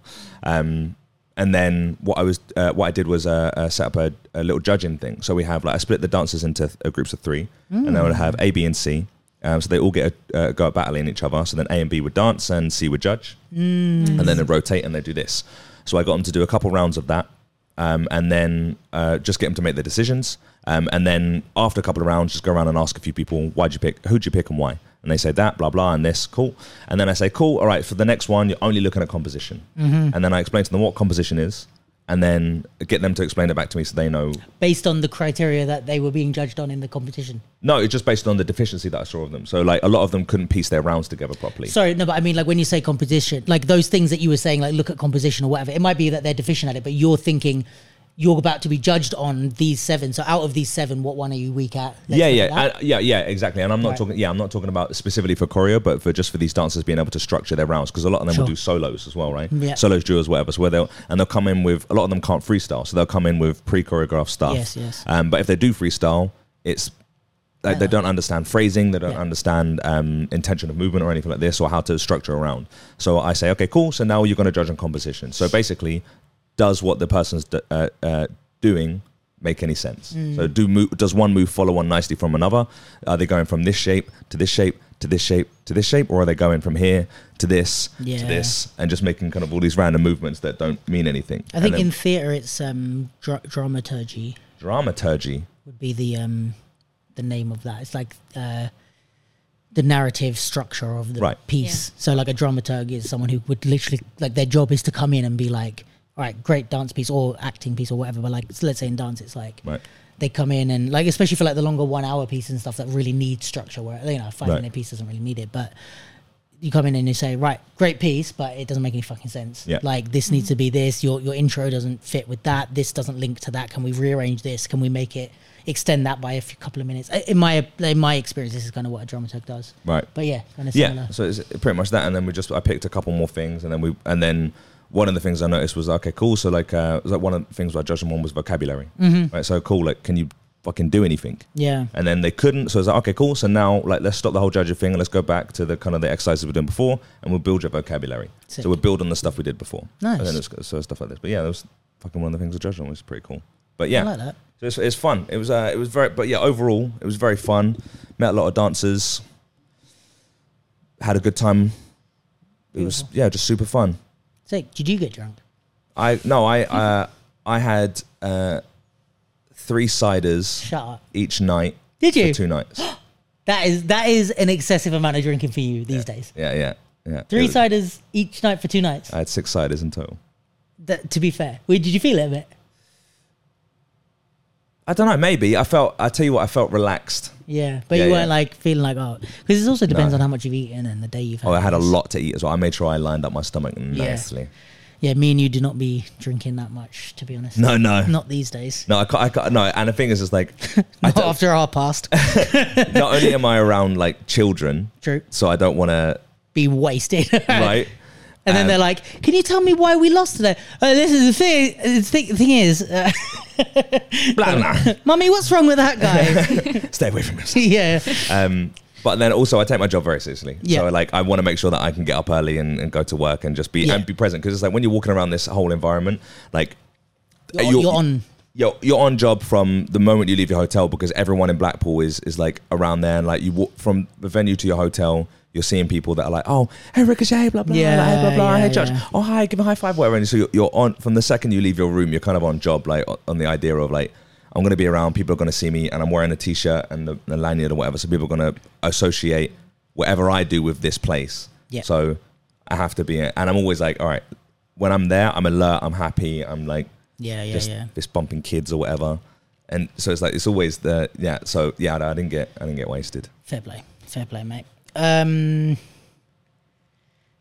yeah, I was gonna. Well, I mean, let's let's wrap on this. But like, I was gonna Yeah. ask you, like, how um, how do you feel? Because we went to for context, nice.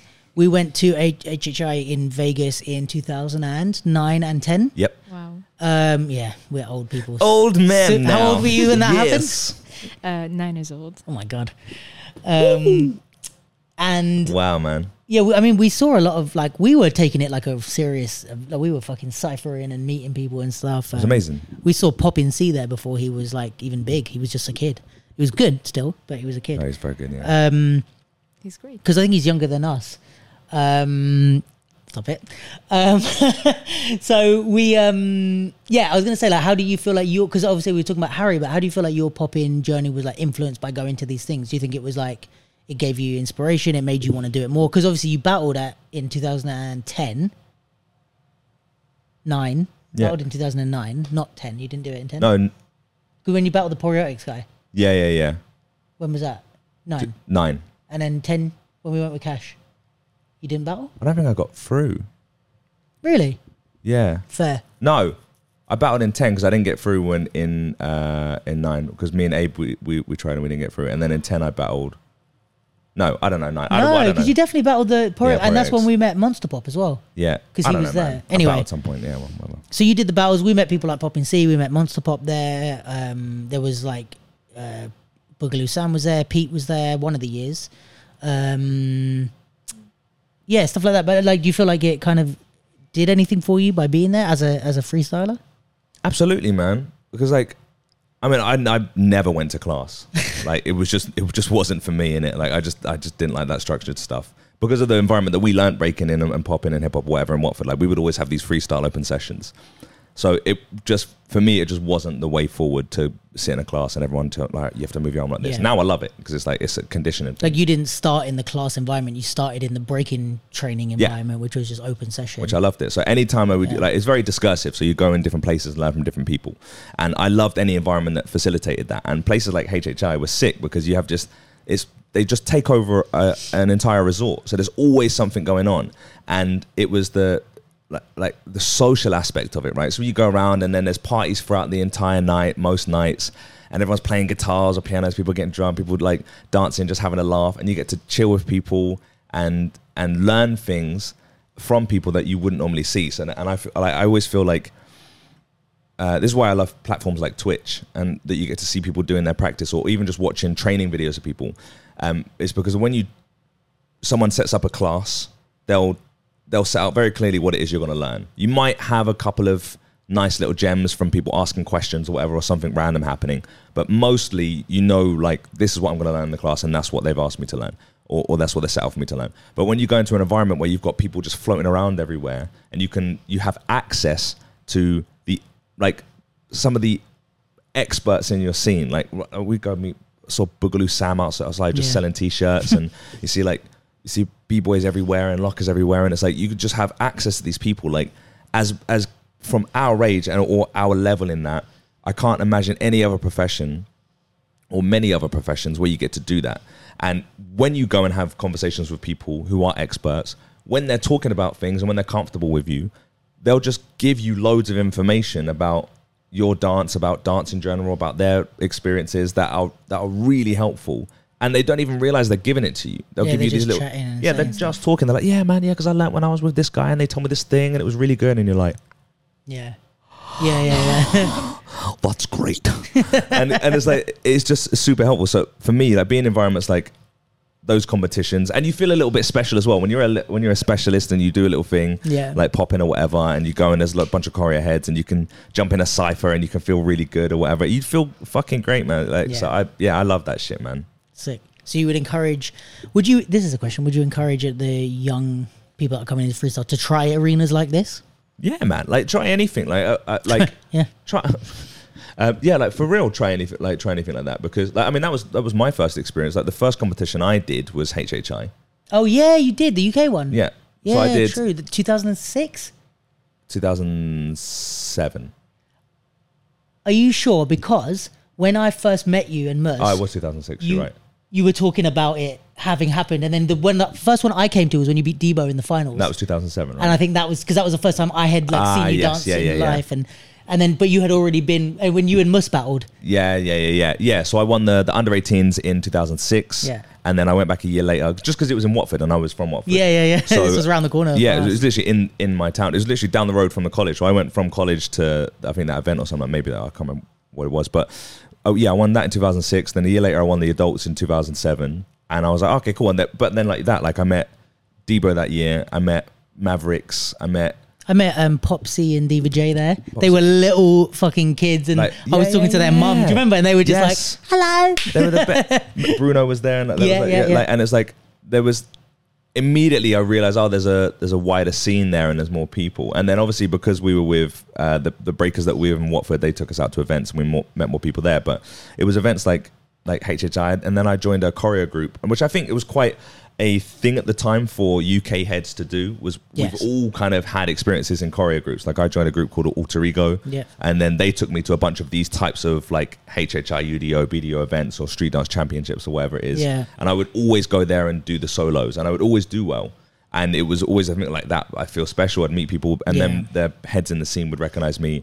Then we did toy box and we'd go and do other competitions. And again, I'd be the specialist there and I would go and do stuff. And it was like, I don't know. For me, like just as a, I'm just talking from freestyler perspective, battle because battle for me was always the the go to. I loved it, but from that perspective, I would always encourage kids to do that, Hmm. and if they can, learn choreo because the ability, like Yeah. for me, dance has been the best tool that I've ever come across. You can't be dying on commandos, guys. Come on. Jesus. you can't be forgetting uh, a, a one eight of choreo and you forgot the fourth step. It's like, bro, take a couple of classes, please. Jesus, like, re- like, and I really mean this. Like, dance has been the best tool that I've ever come across to help me understand my uh, my own learning ability or my own learning rate and my own body. Like, I can pick up most things physical really quickly now, and I attribute that to dance. Like, and like going to classes and having to have a five ten minute warm up. And having to do a bloody minute routine in, in half an hour of in movements that you've never done before, and then having to perform that to everyone else, and then having to forget that for the next class, and you're like, oh, whatever. And it's like, and doing that and then or learning 8, 10, 15 minute, 20 minute, hour long sets where you're like, okay, performing in theater shows, whatever. And that ability to retain that information and learn and, and pick apart movement was invaluable, man. And it's Yeah. like, in battle context, it's invaluable. So I can watch anyone battle now and I can immediately assess their dance and, and see where the deficiencies are and problem solve and how to fix that and then act it out immediately. Yeah. And like, the, like there's just, there's so much, man. Yeah, yeah. I think in our Amazing. back in our day, the scene was a lot more integrated because it was a lot more s- small. So then it's like if I want to dance five times in a in a month, I have to do a choreo set. I have to do this. Maybe there'll be one battle if I'm lucky. Like we had at one point when we started, it was like three battles a year, and one of those was UK champs, which none of us were getting through in at 18. You know. Yeah. Um, actually, no, fuck you, you did.